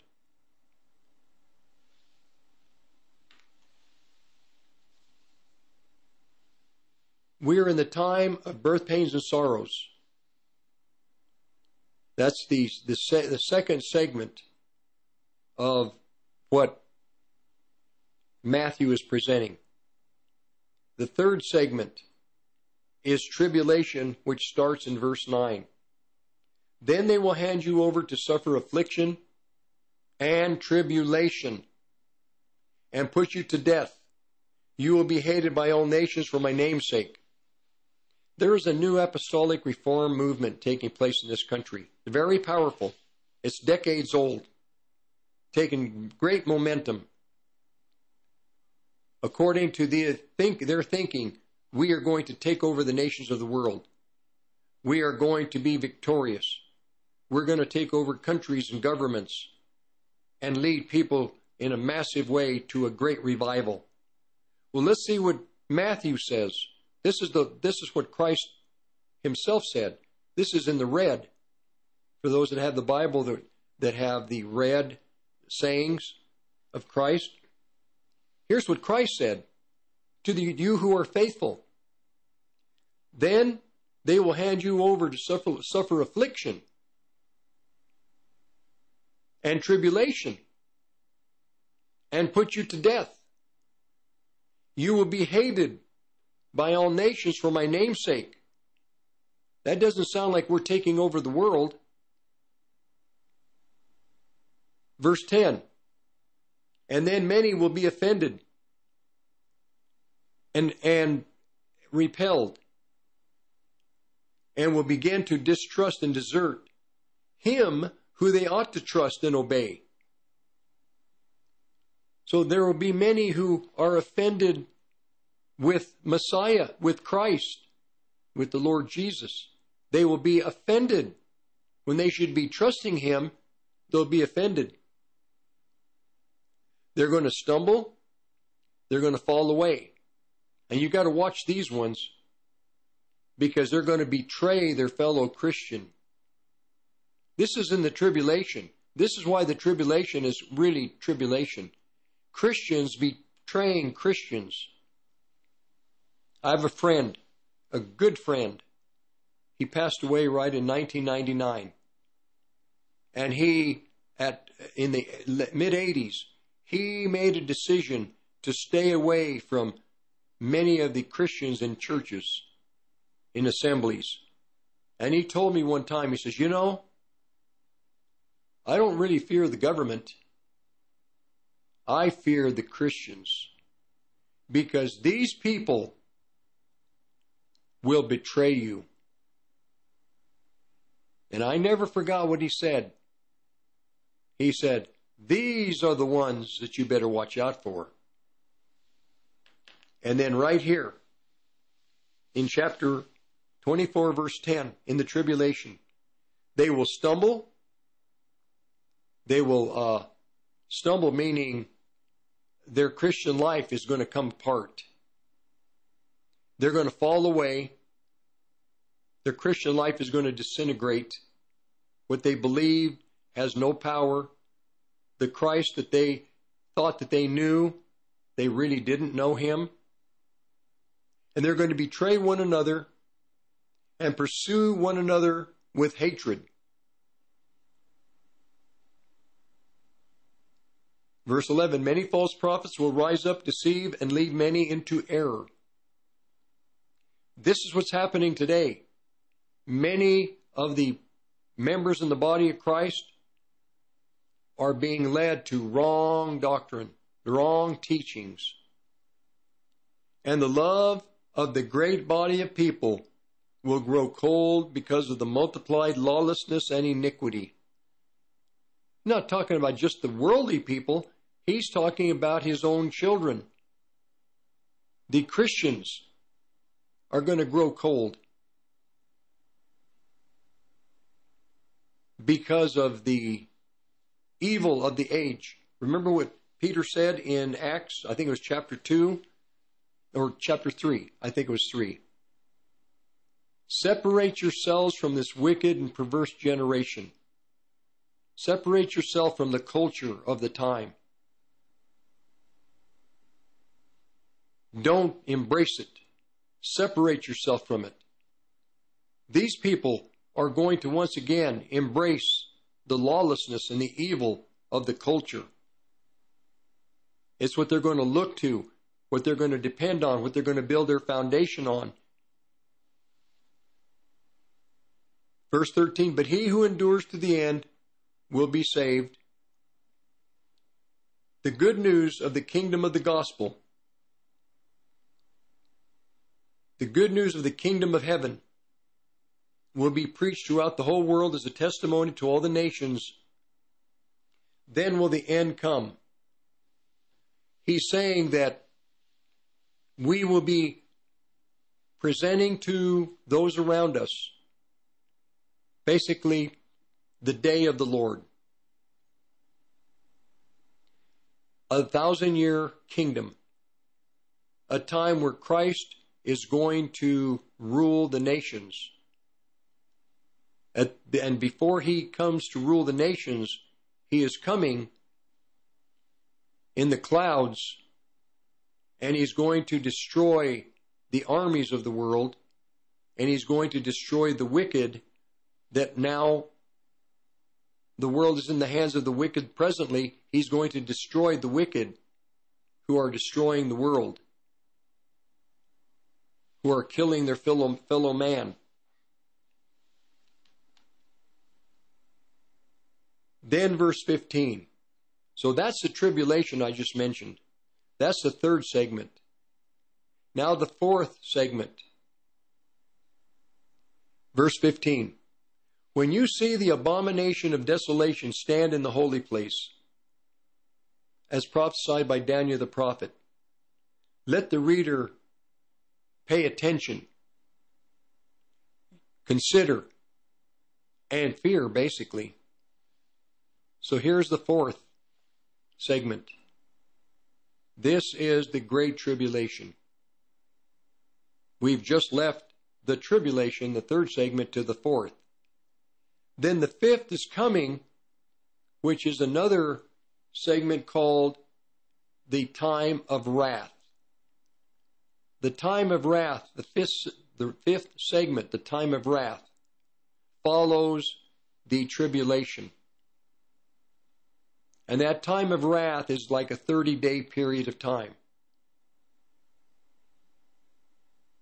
And during the time of wrath, I believe that is will be when Christ calls all of his born again children to the judgment seat to judge us. And soon after, the land of the coming Antichrist will be destroyed. America. Once America is destroyed, then there's going to be the final segment, the sixth segment, maybe you could say, might be a seventh, but the sixth will be a 45 day period of time that follows the 30 days. After the tribulation, you have 30 days, a time of wrath. Then after that 30 days, you have 45 day period of time. This is the time where Armageddon, nations will be gathered. Eventually, um, Christ comes to Armageddon. Israel is just almost destroyed completely. Israel is on the verge of being completely eliminated. But Christ takes out all of the Antichrist armies, all the hordes, the Chinese, the kings of the East and their armies are all taken care of. This is where the blood in the valley is five foot deep, five foot and one inch. Okay, five feet. And then right after that, then the sheep and the goats are going to be brought before Messiah. And the sheep and the goats, that might be the seventh thing that happens. And they're separated. And I'm not going to be able to get to that because we're going to go to the top of the hour break. Podcasts on 1360khnc.com. Mailing information, Olive Tree Ministry, P.O. Box 872, Longmont, Colorado 80502. Join me for the final hour of today's Olive Tree Ministry program. We'll be back in a few minutes. Rick Rodriguez will be back.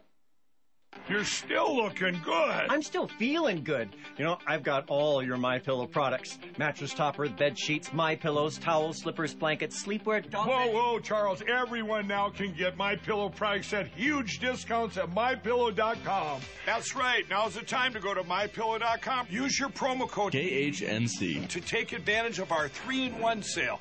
We're bringing you exciting new products, overstock specials, and closeout deals you won't find anywhere else. For example, when you buy one of our brand new My Pillow 2.0s, you get another one absolutely free. And with our overstock sale, you save 50% on our luxurious Giza Dream bed sheets. That's as low as $29.99 for the best sheets ever. And with our biggest closeout special, you get our all season slippers for only $35 or our sandals and slides for just $25. Quantities are limited, and once they're gone, they're gone. Use your promo code KHNC.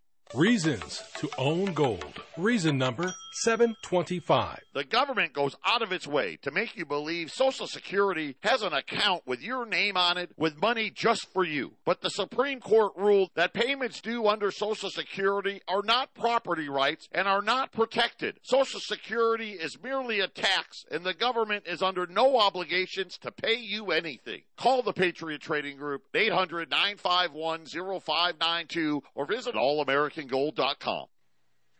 Hi, folks. I'm James Morgan, a realtor with Grisham and Associates LLC. I know it must seem like there's a million realtors out there making all kinds of promises. Want to hear my big marketing promise? I promise honest and fair dealings with all those I do business with. That may sound old fashioned, and it is not very catchy, but it is true. I am your Colorado real estate specialist. Farm land, mountain cabins, or urban dwellings. When you work with my team, we'll get the right property for you and be upfront and honest with you every step of the way. Over the years, my clients have told me just that fact alone separates us from others in the industry. If you are considering buying or selling real estate, call me, James Morgan, at 720-203-0731 or visit my website at coloradoproperties.online. No catchy slogan, just a client-first, honest real estate experience. Hit it, girls. Keep listening to the American Freedom Network. You're listening to the roar of the Rockies, KHNC 1360 AM, Johnstown, Greeley, Loveland, Fort Collins. At Life Choices, we are helping women and men choose life and create stable futures for their children. You can help avoid the loss of another life by going to lifechoices.org or call 303 651 2050 extension 116 and donate. Make a difference and be a part of God's work by creating a better future for kids and families. lifechoices.org or 303 651 2050 extension 116. It is not because men have made laws that life, liberty, and property exist. On the contrary, it is because life, liberty, and property existed beforehand that men made laws in the first place. What then is law? It is the collective organization of the individual right to lawful defense and punishing injustice. Frederick Bastiat, Power surges and lightning bolts can cause damage to your electronic devices. A EMP attack can fry everything, leaving everyone looking like the Flintstones. But don't let that happen. Go to EMPShield.com and enter KHNC in the promo code box. EMP Shield can keep you secure and running when no one else can. American made electronic protection. Again, put KHNC in the promo box. EMPShield.com. Hey friends, Freddie Freeman here. A wise man by the name of Ben Franklin once said, By failing to prepare, you are preparing to fail. So go to 1360khnc.com and click the Patriot Supply button and make sure you're prepared. With plenty of survival products from emergency survival food, water filtration systems, survival coffee, and more, My Patriot Supply has got the perfect gifts for you. Just click that Patriot Supply button only on 1360khnc.com.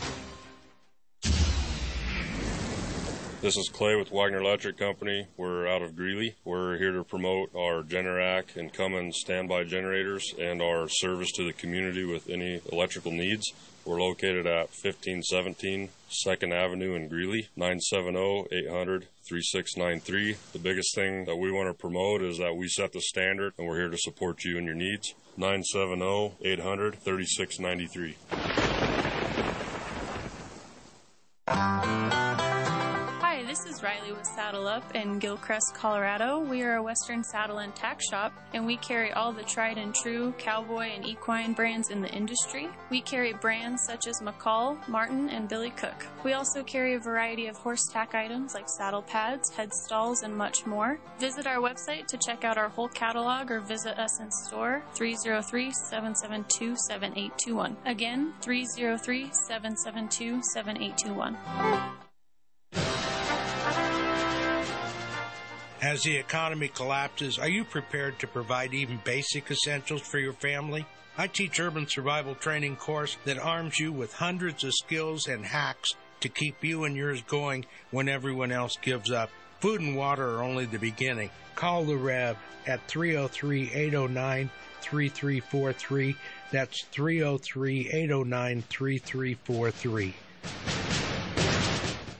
Hi, this is Vince Rivera with Serenity Painting. What's up, guys? Vincent is a veteran, a friend of mine, a Christian, and a great guy who implements customer service and integrity into every job that he does. If you're looking for a painter that doesn't cut corners, that actually shows up when he says he's going to show up, does what he says he's going to do, look no further than Serenity Painting and Decorating. GodsPainter28 at gmail.com. 970-978-9565. Check out our customer reviews, Serenity Painting.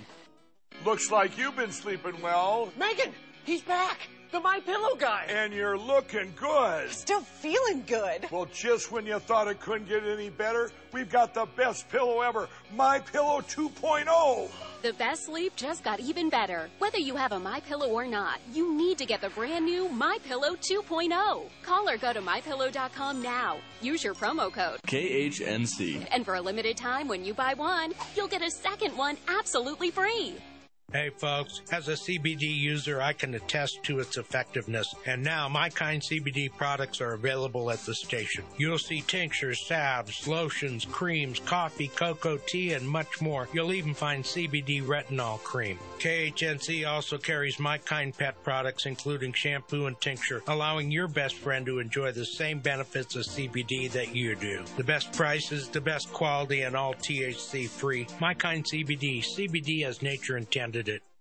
The views and opinions expressed on 1360 KHNC are entirely those of the host, guests, and callers and do not necessarily reflect the opinions of the Excursion Broadcasting Network.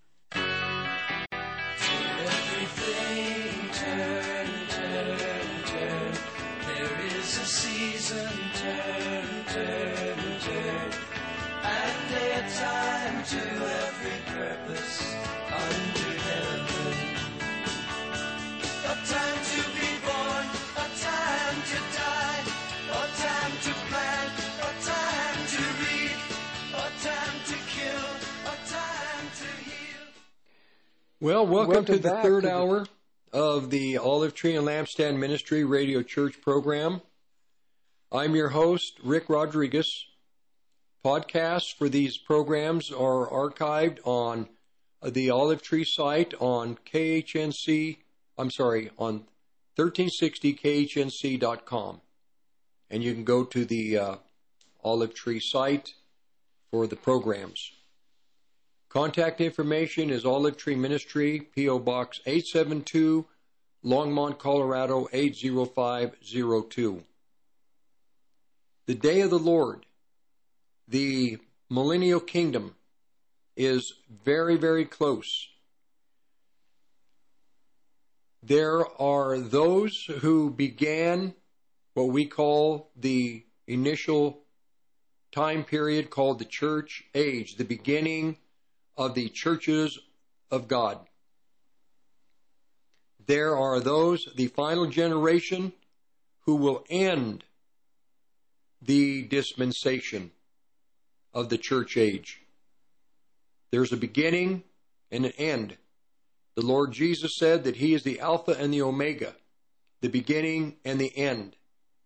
He began on the night of resurrection, the church through being born again, and the church will end on the day that the resurrection takes place and all of the born again people are that have died and that are living will be brought before Christ to be judged. It is the judgment seat of Christ. It's a uh, very deep uh, topic.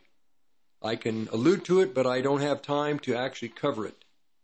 We will all go to the judgment seat of Christ at some point in the future. And um, the day of the Lord, a final generation. We are that final generation. There won't be another generation after us. We are going to conclude, finish what Christ asked his church to do in Matthew 24, I think, no, Matthew uh, chapter 28. Go into the nations, preach the gospel of the kingdom of heaven, baptize in the name of the Father, Son, and Holy Spirit. Now, there is one generation, I talked about this last week. There is one generation, a final generation. It is a unique generation. There are generations from the from the present all the way going back to the time of Christ and all the way back to Adam and Eve. But there is the generation that will be the final generation before Messiah's return, his second coming. There was a generation that lived when he came the first time. But there's more stated about the final generation than any other generation ever.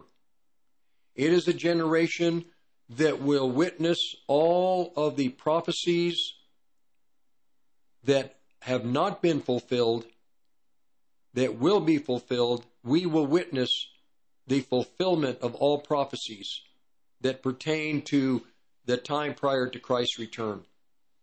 We will see a rise of a Babylon the Great, We'll see the rise of China and the Asian nations that will come to Armageddon. Islam will, uh, as a religion, will be a major religion internationally, a violent religion. Uh, I hate to say that, but that's what the scripture says, and this is what the uh the uh, evidence of Islam. You would have Christianity, which at the end would be persecuted. The true Christian people would be persecuted. The nations will go to war with all of the seven churches in the book of Revelation, chapter 1, 2, and 3.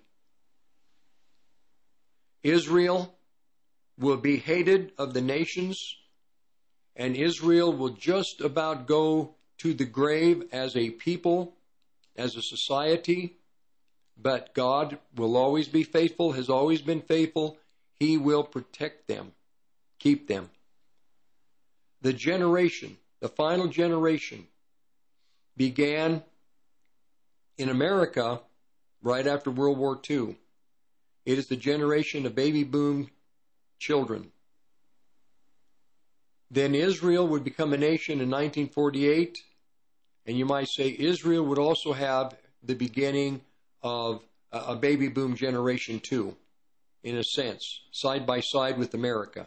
And the European nations, all the nations that were in World War II, uh, Japan, Russia, Germany, the European nations, all of them, England.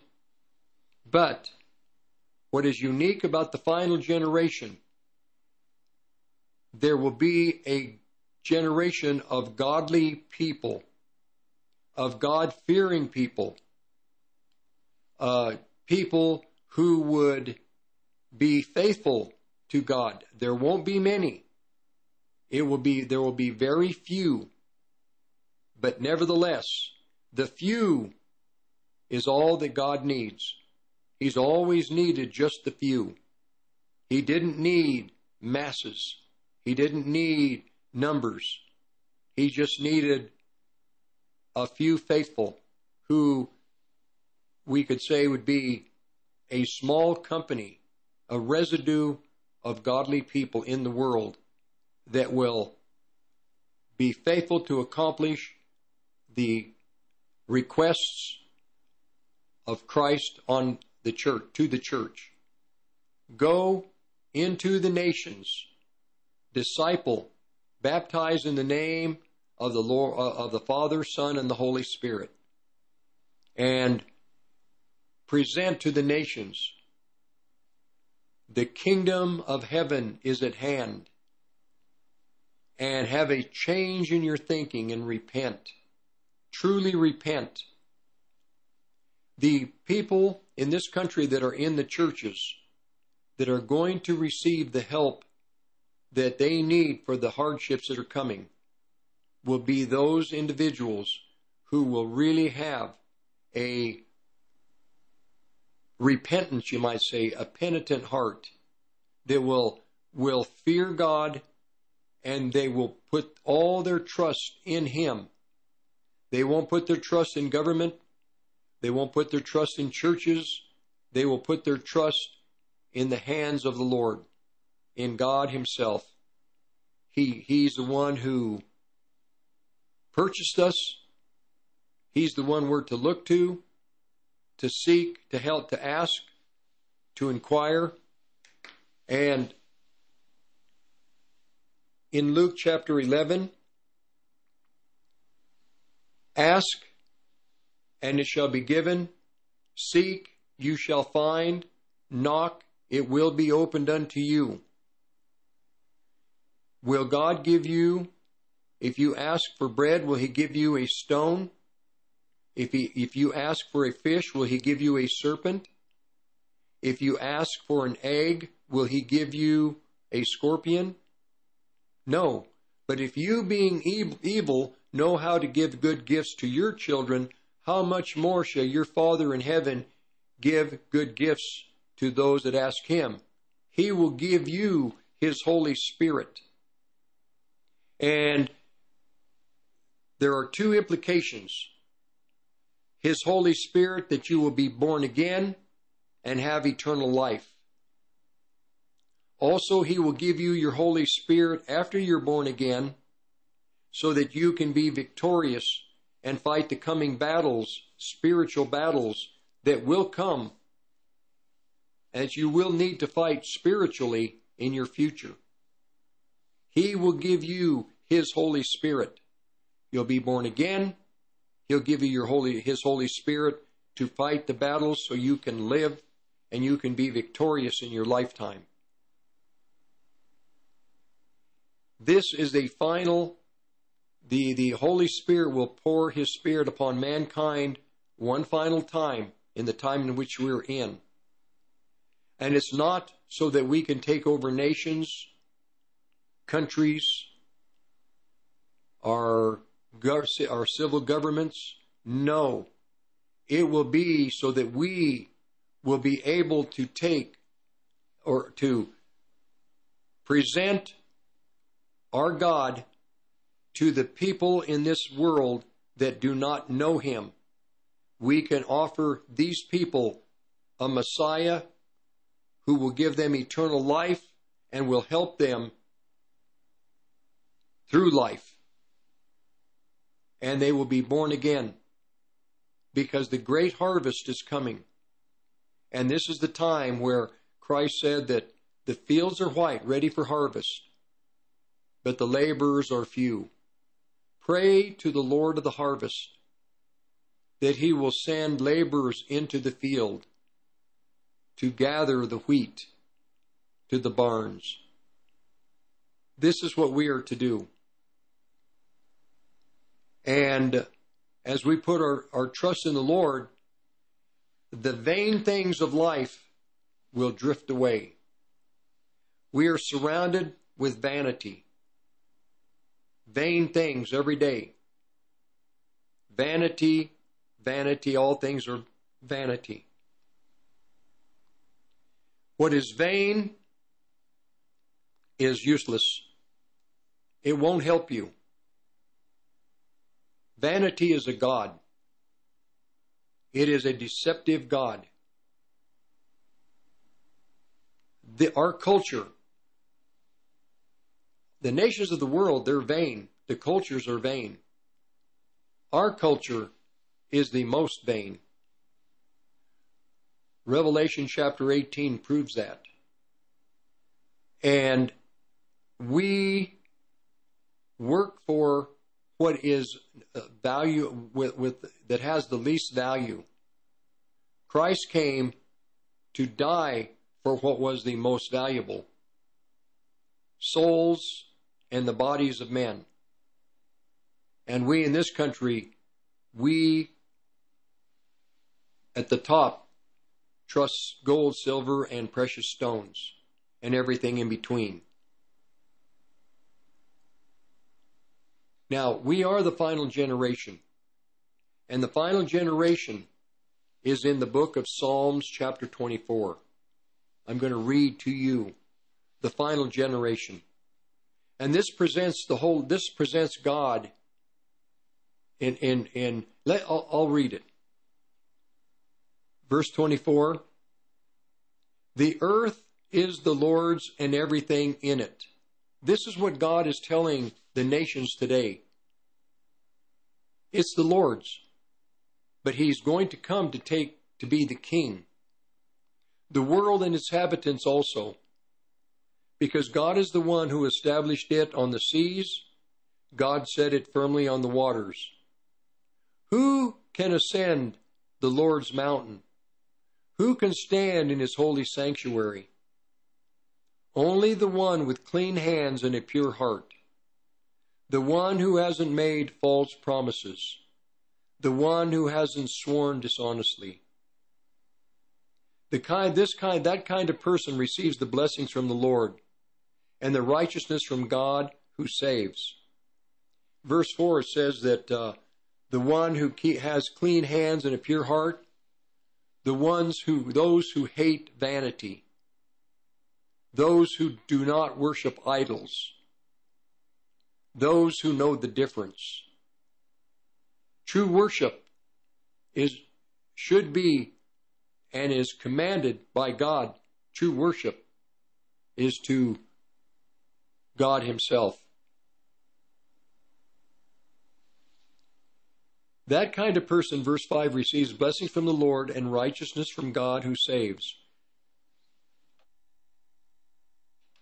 That is how things are with the generation that seeks Him, that seeks the face of Jacob's God. Now, verse 6 is talking about the last generation. And in another translation, this is the uh, this is the common English translation. I, I really don't like it. So I'm going to go back to the King James. The King James phrases it this way There is a generation, just one. There's a generation. And this verse is talking about, and two, the final generation. A generation that does not lift up its soul to vanity or swears deceitfully. Verse 5 He, this individual, will receive a blessing from the Lord and righteousness from the God of his salvation. Verse 6 This is the baby boom generation in Babylon the Great that includes the children of Abraham, Isaac, and Jacob. This is the generation, one generation, just one, the final generation that seeks thy face, O God of Jacob. They seek the face of the God of Jacob. Jacob only knew one God. He didn't know other gods. He knew one God. It says that Jacob did not seek other gods. The Christians in this country, there are many things that we worship. These things cannot save us. Uh, I couldn't even begin where to how to start to tell you about the gods of the country. I guess I could give you a description. The gods of Egypt, they worshiped water. They worshiped the little lice, the frogs. They worshiped the turtles. They worshiped everything that swam in the river. They worshiped what was on the earth, uh, on the, on the dry ground. They worshiped the animals. They worshiped the cattle. Then they began to worship the stars and the sun and the moon. Nothing Everything that existed, they began to worship.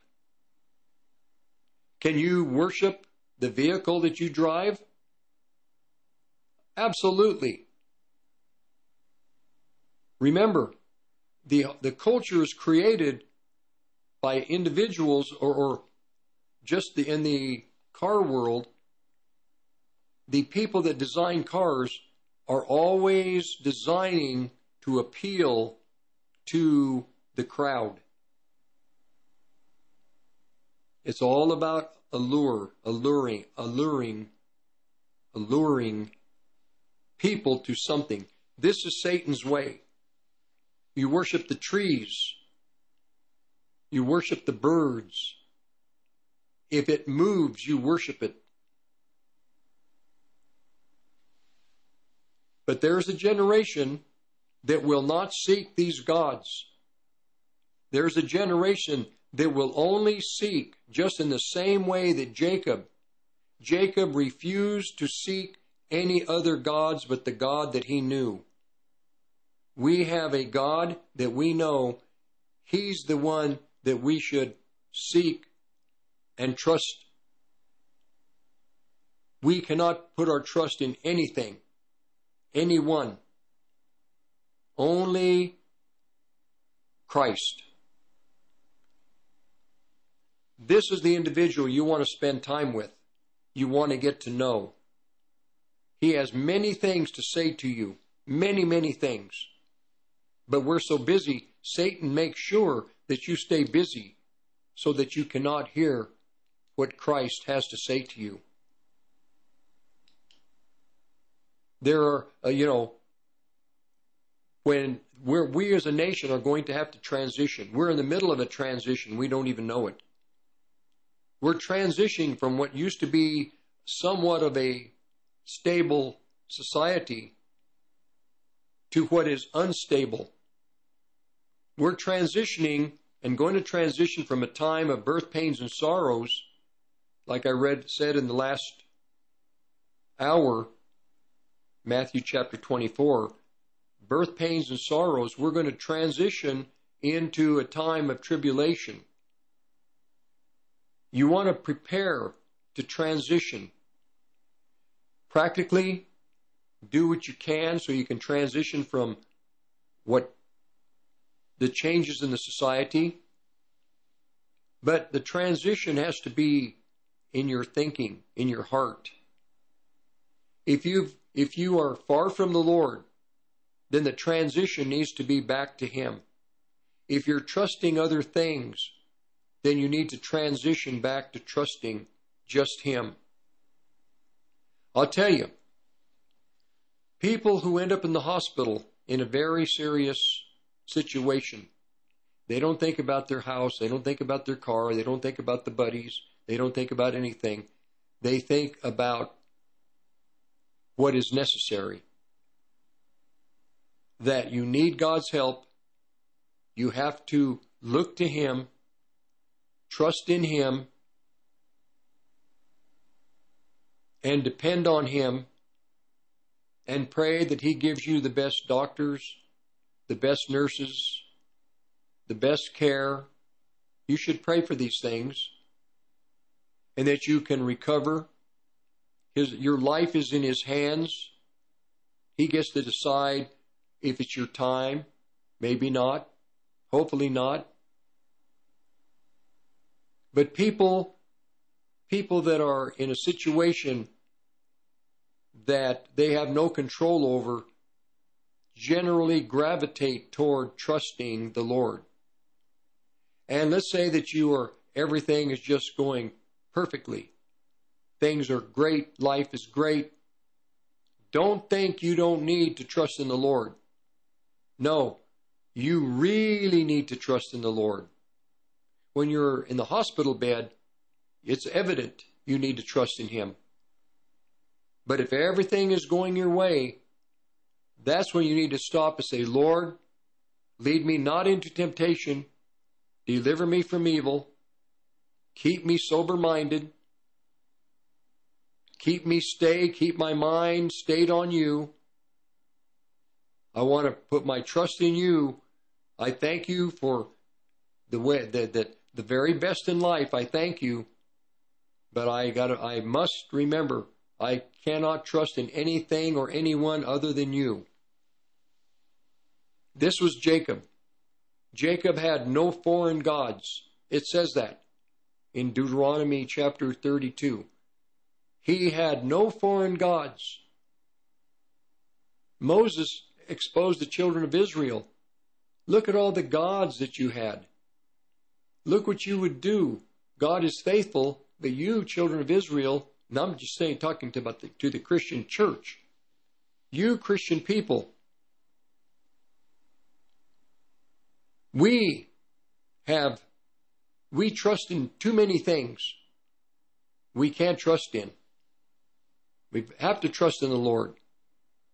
And Jacob did not have any foreign gods before him. But there's only one generation. It's the baby boom generation. And in that generation, within that group of people and their children and grandchildren, and maybe great great grandchildren, if they've been faithful, there will be in these generations accompanying them, the baby boom generation, godly children. It is this generation that seeks one God, just the God of Jacob, no other God. This is the generation that seek your face, O God of Jacob. Selah. Period. That is it. There's nothing more to say. This is the generation that seeks the God of Jacob, that seeks his face. O God of Jacob. This is why we're here. God, this is why you called us. You called us and you gave us life in this generation, and we will seek you. And we will obey you, and we will do what you asked. We will baptize, in the name of the Father, the Son, and the Holy Spirit, and we will tell people the day of the Lord is coming. It's a terrible day to the wicked, but it is a marvelous day for the righteous, for the good people of the world, because Christ is coming to take over the kingdoms of the world back to himself. We'll be back in a few minutes. We'll be right back. What type of financial advisor are you looking for? A lot of advisors work for some great companies that offer good products, but are they taking a close look at what truly matters to you? Most advisors are unfortunately one trick ponies and come at you with the same strategy no matter what situation you are in. Most of the time, your advisor isn't even reaching out to you to review things and has no desire to actually build a relationship with you. You want to work with someone who's going to hustle their butt off and compete for you and make sure that you are maximizing your hard earned dollars. I will work day and night for all of my clients and do everything in my power to deliver the best service possible. Reach out to me, Joey Jaquint, Joe Jaquint's son, someone who is going to compete for your business and truly aligns with your conservative values. You can reach me at my personal cell, 602-909-9048. Again, 602-909-9048.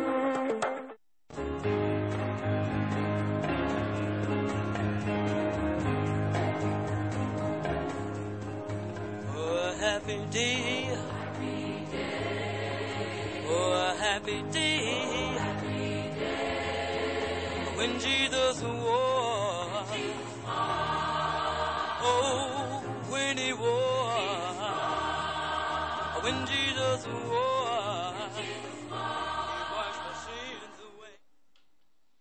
Okay, so you're thinking, how can you prove this is talking about this final generation? Well, let's go to verse number 7. Verse 6 There is a generation of people that seek him, the God of Jacob. Verse 7 Open up, open up, be opened, you gates, open wide. You ancient doors, open, and the glorious King who is pa- passing by will come in. Remember, on the gates on the east side of the city in Jerusalem, the gates are shut.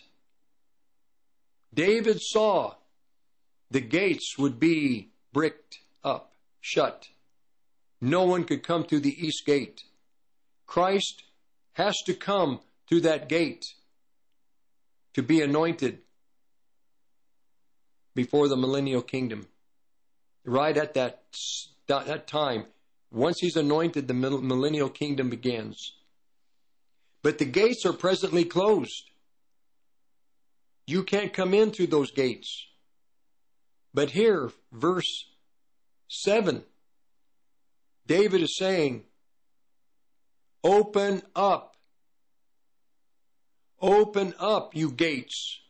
Open. Open wide. You aged, ancient doors. How long have those gates been there? Over 2,000 years? I, I don't remember when they, longer than that, 3,000. But now they're boarded up, they're, they're shut. They've been bricked shut. David is saying, You aged ancient doors. open wide. And the glorious King will come in. Jesus Christ must come through those gates once again to be anointed. He has to come. Verse 8 Who is this glorious King? This King of glory? It's the Lord strong and mighty. The Lord, Yahweh Sabaoth, the powerful warrior who is mighty in battle. Then verse 9, again, open up. Gates, you must be open, open wide. You ancient doors, you have to open again.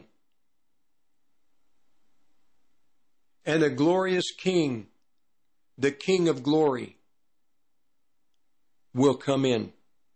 Another translation says that as he's passing by, he will see that the gates are open. And when he sees the gates are open, he walks through. The gates are presently closed, closed. And this generation, David, King David is saying to this generation that seek the face of Jacob, that to this, though, to this, uh, this generation that seeks thy face, O God of Jacob, this is the generation. They must open the doors. They must open the gates, the east gates to the city. These ancient gates must be opened and the King of glory will come through. And when he comes through, he will be anointed as the rightful king of this earth. Verse 10 Who is this glorious king of glory? Who is this glorious king of glory? He is Yahweh Sabaoth, the Lord all powerful, the Lord of all of heaven's armies, of the hosts. He is the glorious King. He is the King of glory. Selah. And remember, there will be the earthly armies, which we are his earthly army presently in the churches. We in the churches of God, all seven churches, exist existing today.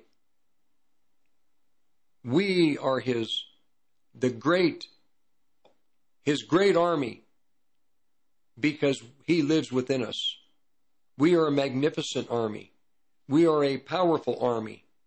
And the gates of hell are at, we are at war with the kingdom of darkness because the kingdom of darkness is aware of where the threat is coming from. It's not coming with bullets and tanks, not coming from governments, not coming from royalty. No, the threat to the kingdom of darkness is the kingdom of heaven. We have Christ in us. Christ in us. And through Christ in us, we can do all things through Christ who strengthens us. We can be faithful. We are the feared army. And once we're raised to the judgment seat of Christ, then there will be an army coming in the heavens. It won't be just angels, it will be we will come with Christ to Armageddon. And we believers who are fallen flesh still, the angels, they still can't figure out our place because the angels are holy. The angels are, they're holy angels and they know that God's law commands judgment on the unholy on the wicked, on the unrighteous, which we are, on the fallen.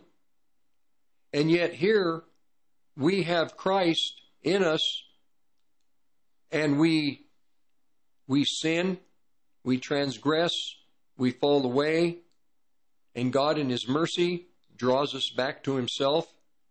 That perplexes the angels. They can't figure this out.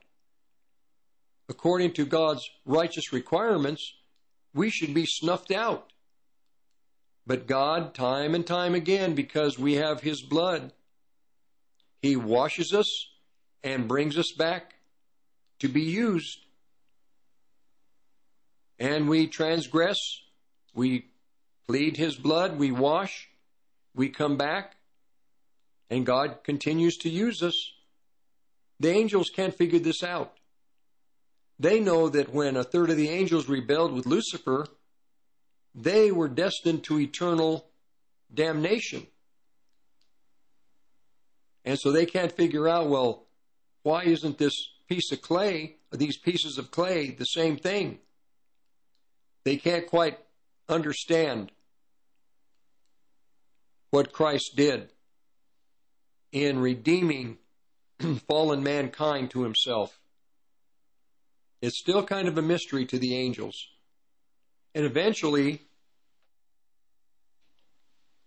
we in the millennial kingdom, we, the, the angels, will worship God. They will no longer have, we are going to replace them in the millennial kingdom. We will be doing what they do now.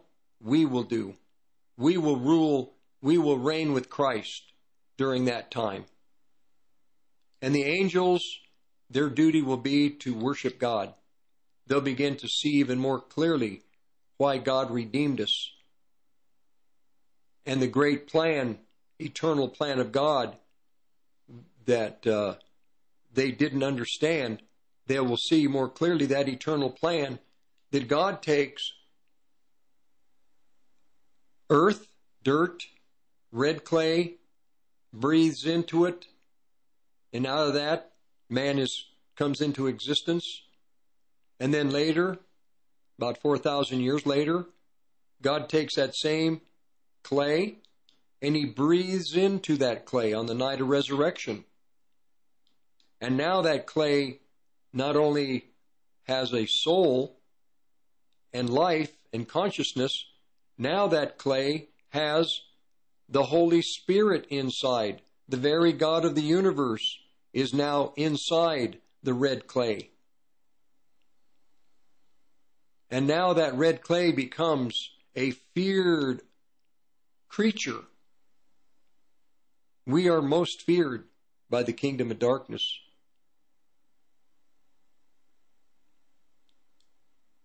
Governments aren't feared. Even the children of the devil that serve Satan Satan doesn't fear them. And even the children of the devil that serve Satan, you know who they fear as well as the devil? The devil fears the church, and so do his children. His children fear the believers. Not all the believers, because most of the believers are apostate. They don't know the authority and power they have. They don't realize the great, magnificent advantage they have because Christ is inside of them. We have an advantage like they didn't have in the times prior to Christ. They had the Spirit of God speaking to them and upon them. But we have the Spirit of God within us.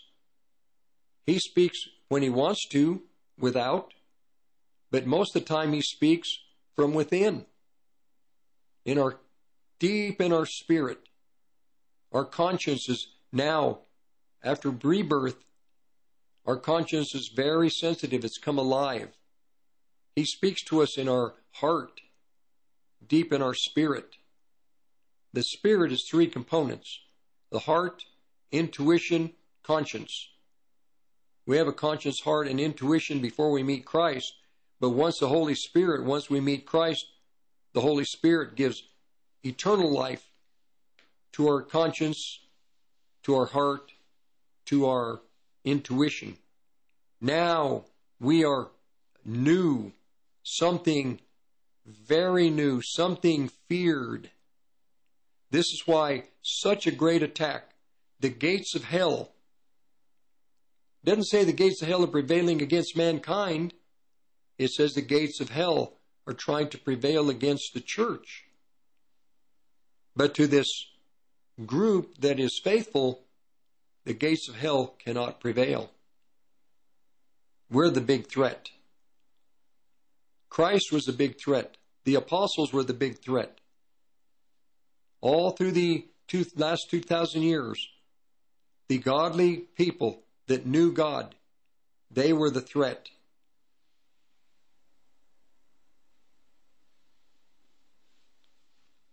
So, who is this glorious king, this king of glory? He's going to walk through that eastern gate. But right now, the gates are closed. But in this generation, David is saying, those gates are going to be opened. And the King of Glory, when he passes by again, he's going to see the gates are open. Now I can go through. Now I will be crowned King of all. Those gates are going to open. They can't be shut. They can't stay shut. This is what the Muslim world fears. This is what the Antichrist will fear. Christ is, those gates are going to be open. David right here saying, the gates are closed. Open them up. These ancient doors, they're closed. They need to be opened. Because the King of glory is going to walk by in another translation, and as he's walking by, if the gates are shut, he won't come, he won't enter in. But he's going to see the gates are opened and he's going to walk in. And once he walks in, he's going to be anointed.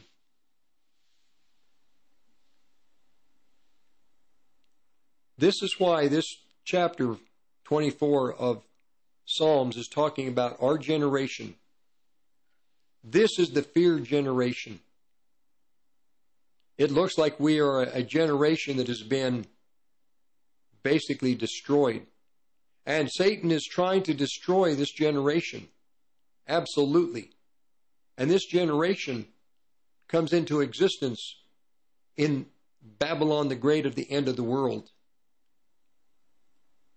And in this generation, there will be those believers that end up in Israel that will give insight to the, I don't know if you want to say rabbis or to the religious world, and they're going to interpret these verses for them and say, Your King of glory is our Messiah. And your King of glory, the same person, you're going to have to open up the gates for him. Because we believers, we're going to be in our resurrected state. Just shortly, I told a friend just this week, at this point, I want to live. I want to be here.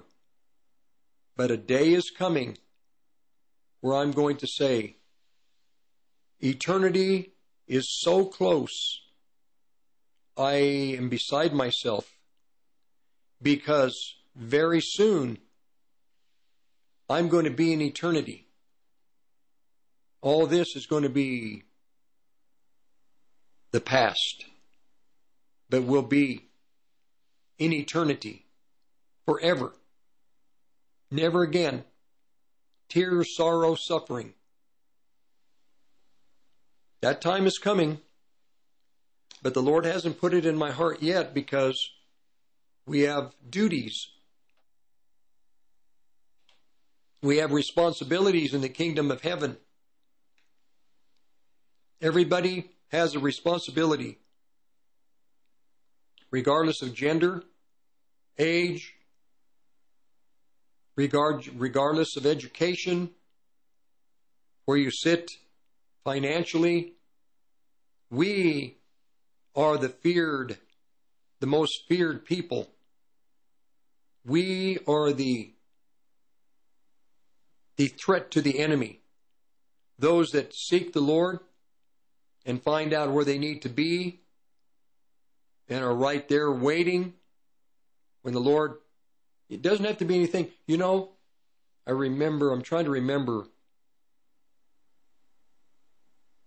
I heard a program years ago, back in the 80s. We are to walk in spirit. Well, that's a that's a very nebulous walk in spirit. And she said that two people reach a door at the same time.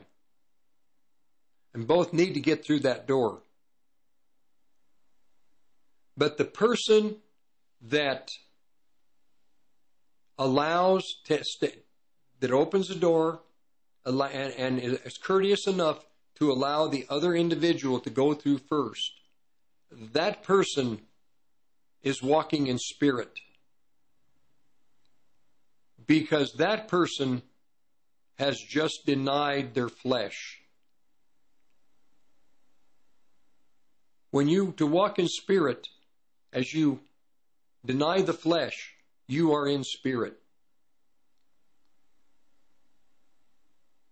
Being courteous, that is to walk in spirit because you're denying your flesh. You're denying yourself. And when you deny yourself, you are in spirit.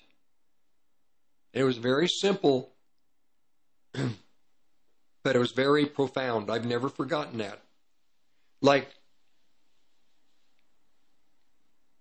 just just uh, being courteous takes an act of denying yourself. And the Lord did tell us we are to deny ourselves.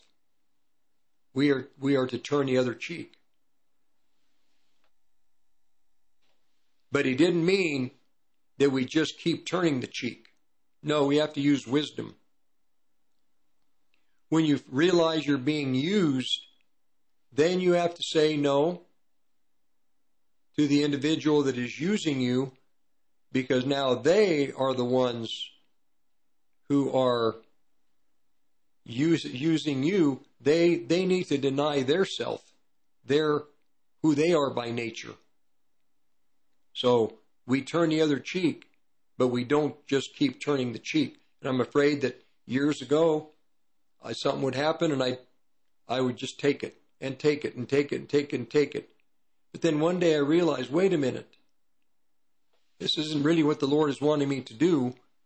So I just made sure that I didn't, uh, I had to address a situation just so that that individual wouldn't continue to take advantage of not only me, but others also. So I had to be just and address it. And that was walking in spirit also. We're at the end of the world. We're at the end of an age.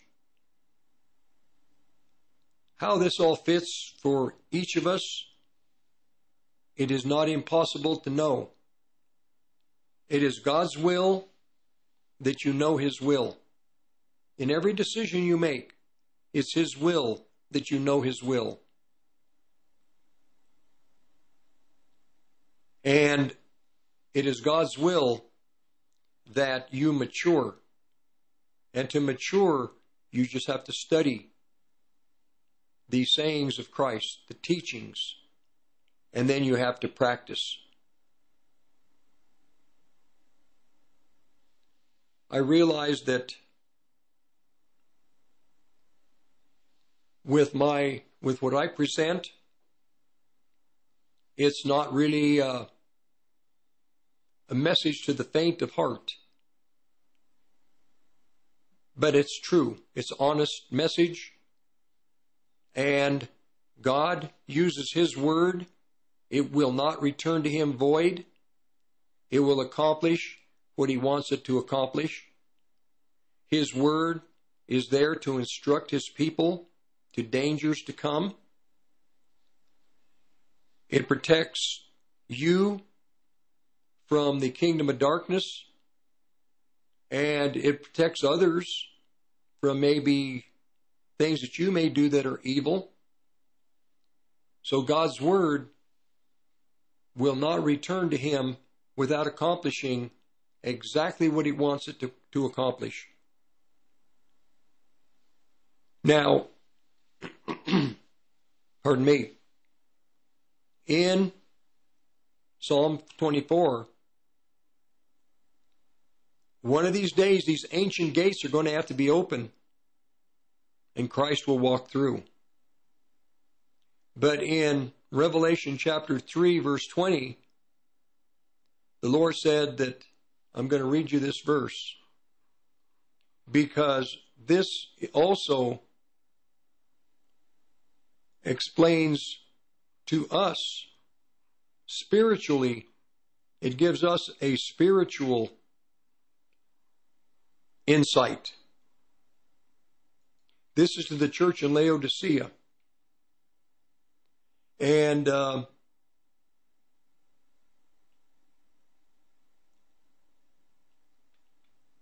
verse 20. Here, behold, I stand at the door and knock. If you or anyone hear my voice and open that door, I will come in and eat with you. You will eat with me. Is your heart like those ancient gates? Closed? Is your heart just like that gate coming into the city? Bricked up? I stand at the door and knock. This is what God is doing to his churches and his evangelical churches in America.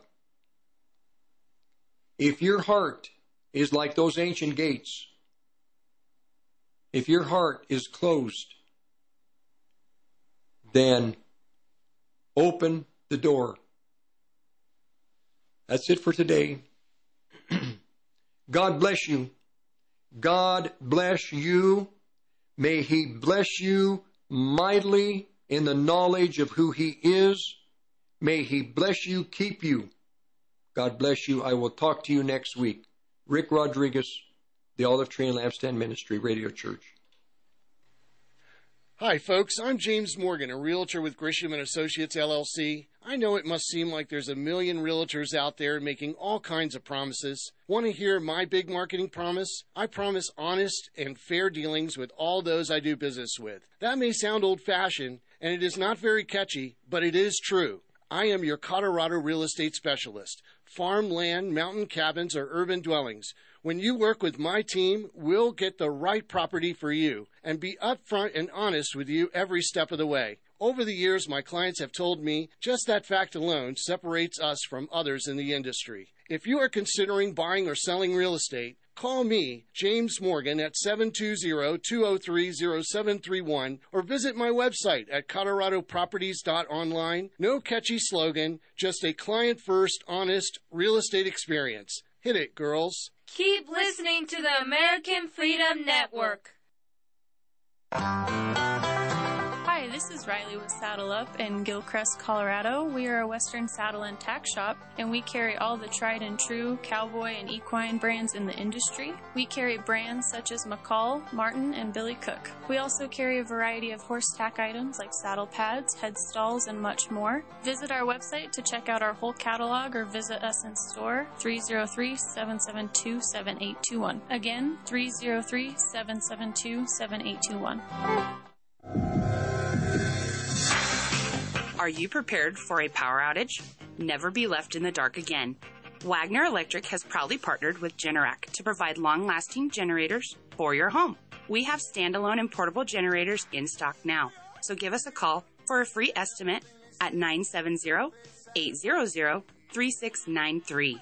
If you are constructing or upgrading your home, trust our expert electricians to take care of your home the first time. We offer services for anything from wiring an unfinished basement to wiring a newly built pole barn. Your electrical system is the heartbeat of your home. So don't risk it and give us a call today to get started at 970-800-3693 or visit us at wagnerelectricco.com. We are located off Highway 85 in Greeley at 1517 2nd Avenue. Wagner Electric sets the standard. You're listening to the Roar of the Rockies, KHNC, 1360 AM, Johnstown, Greeley, Loveland, Fort Collins. Power surges and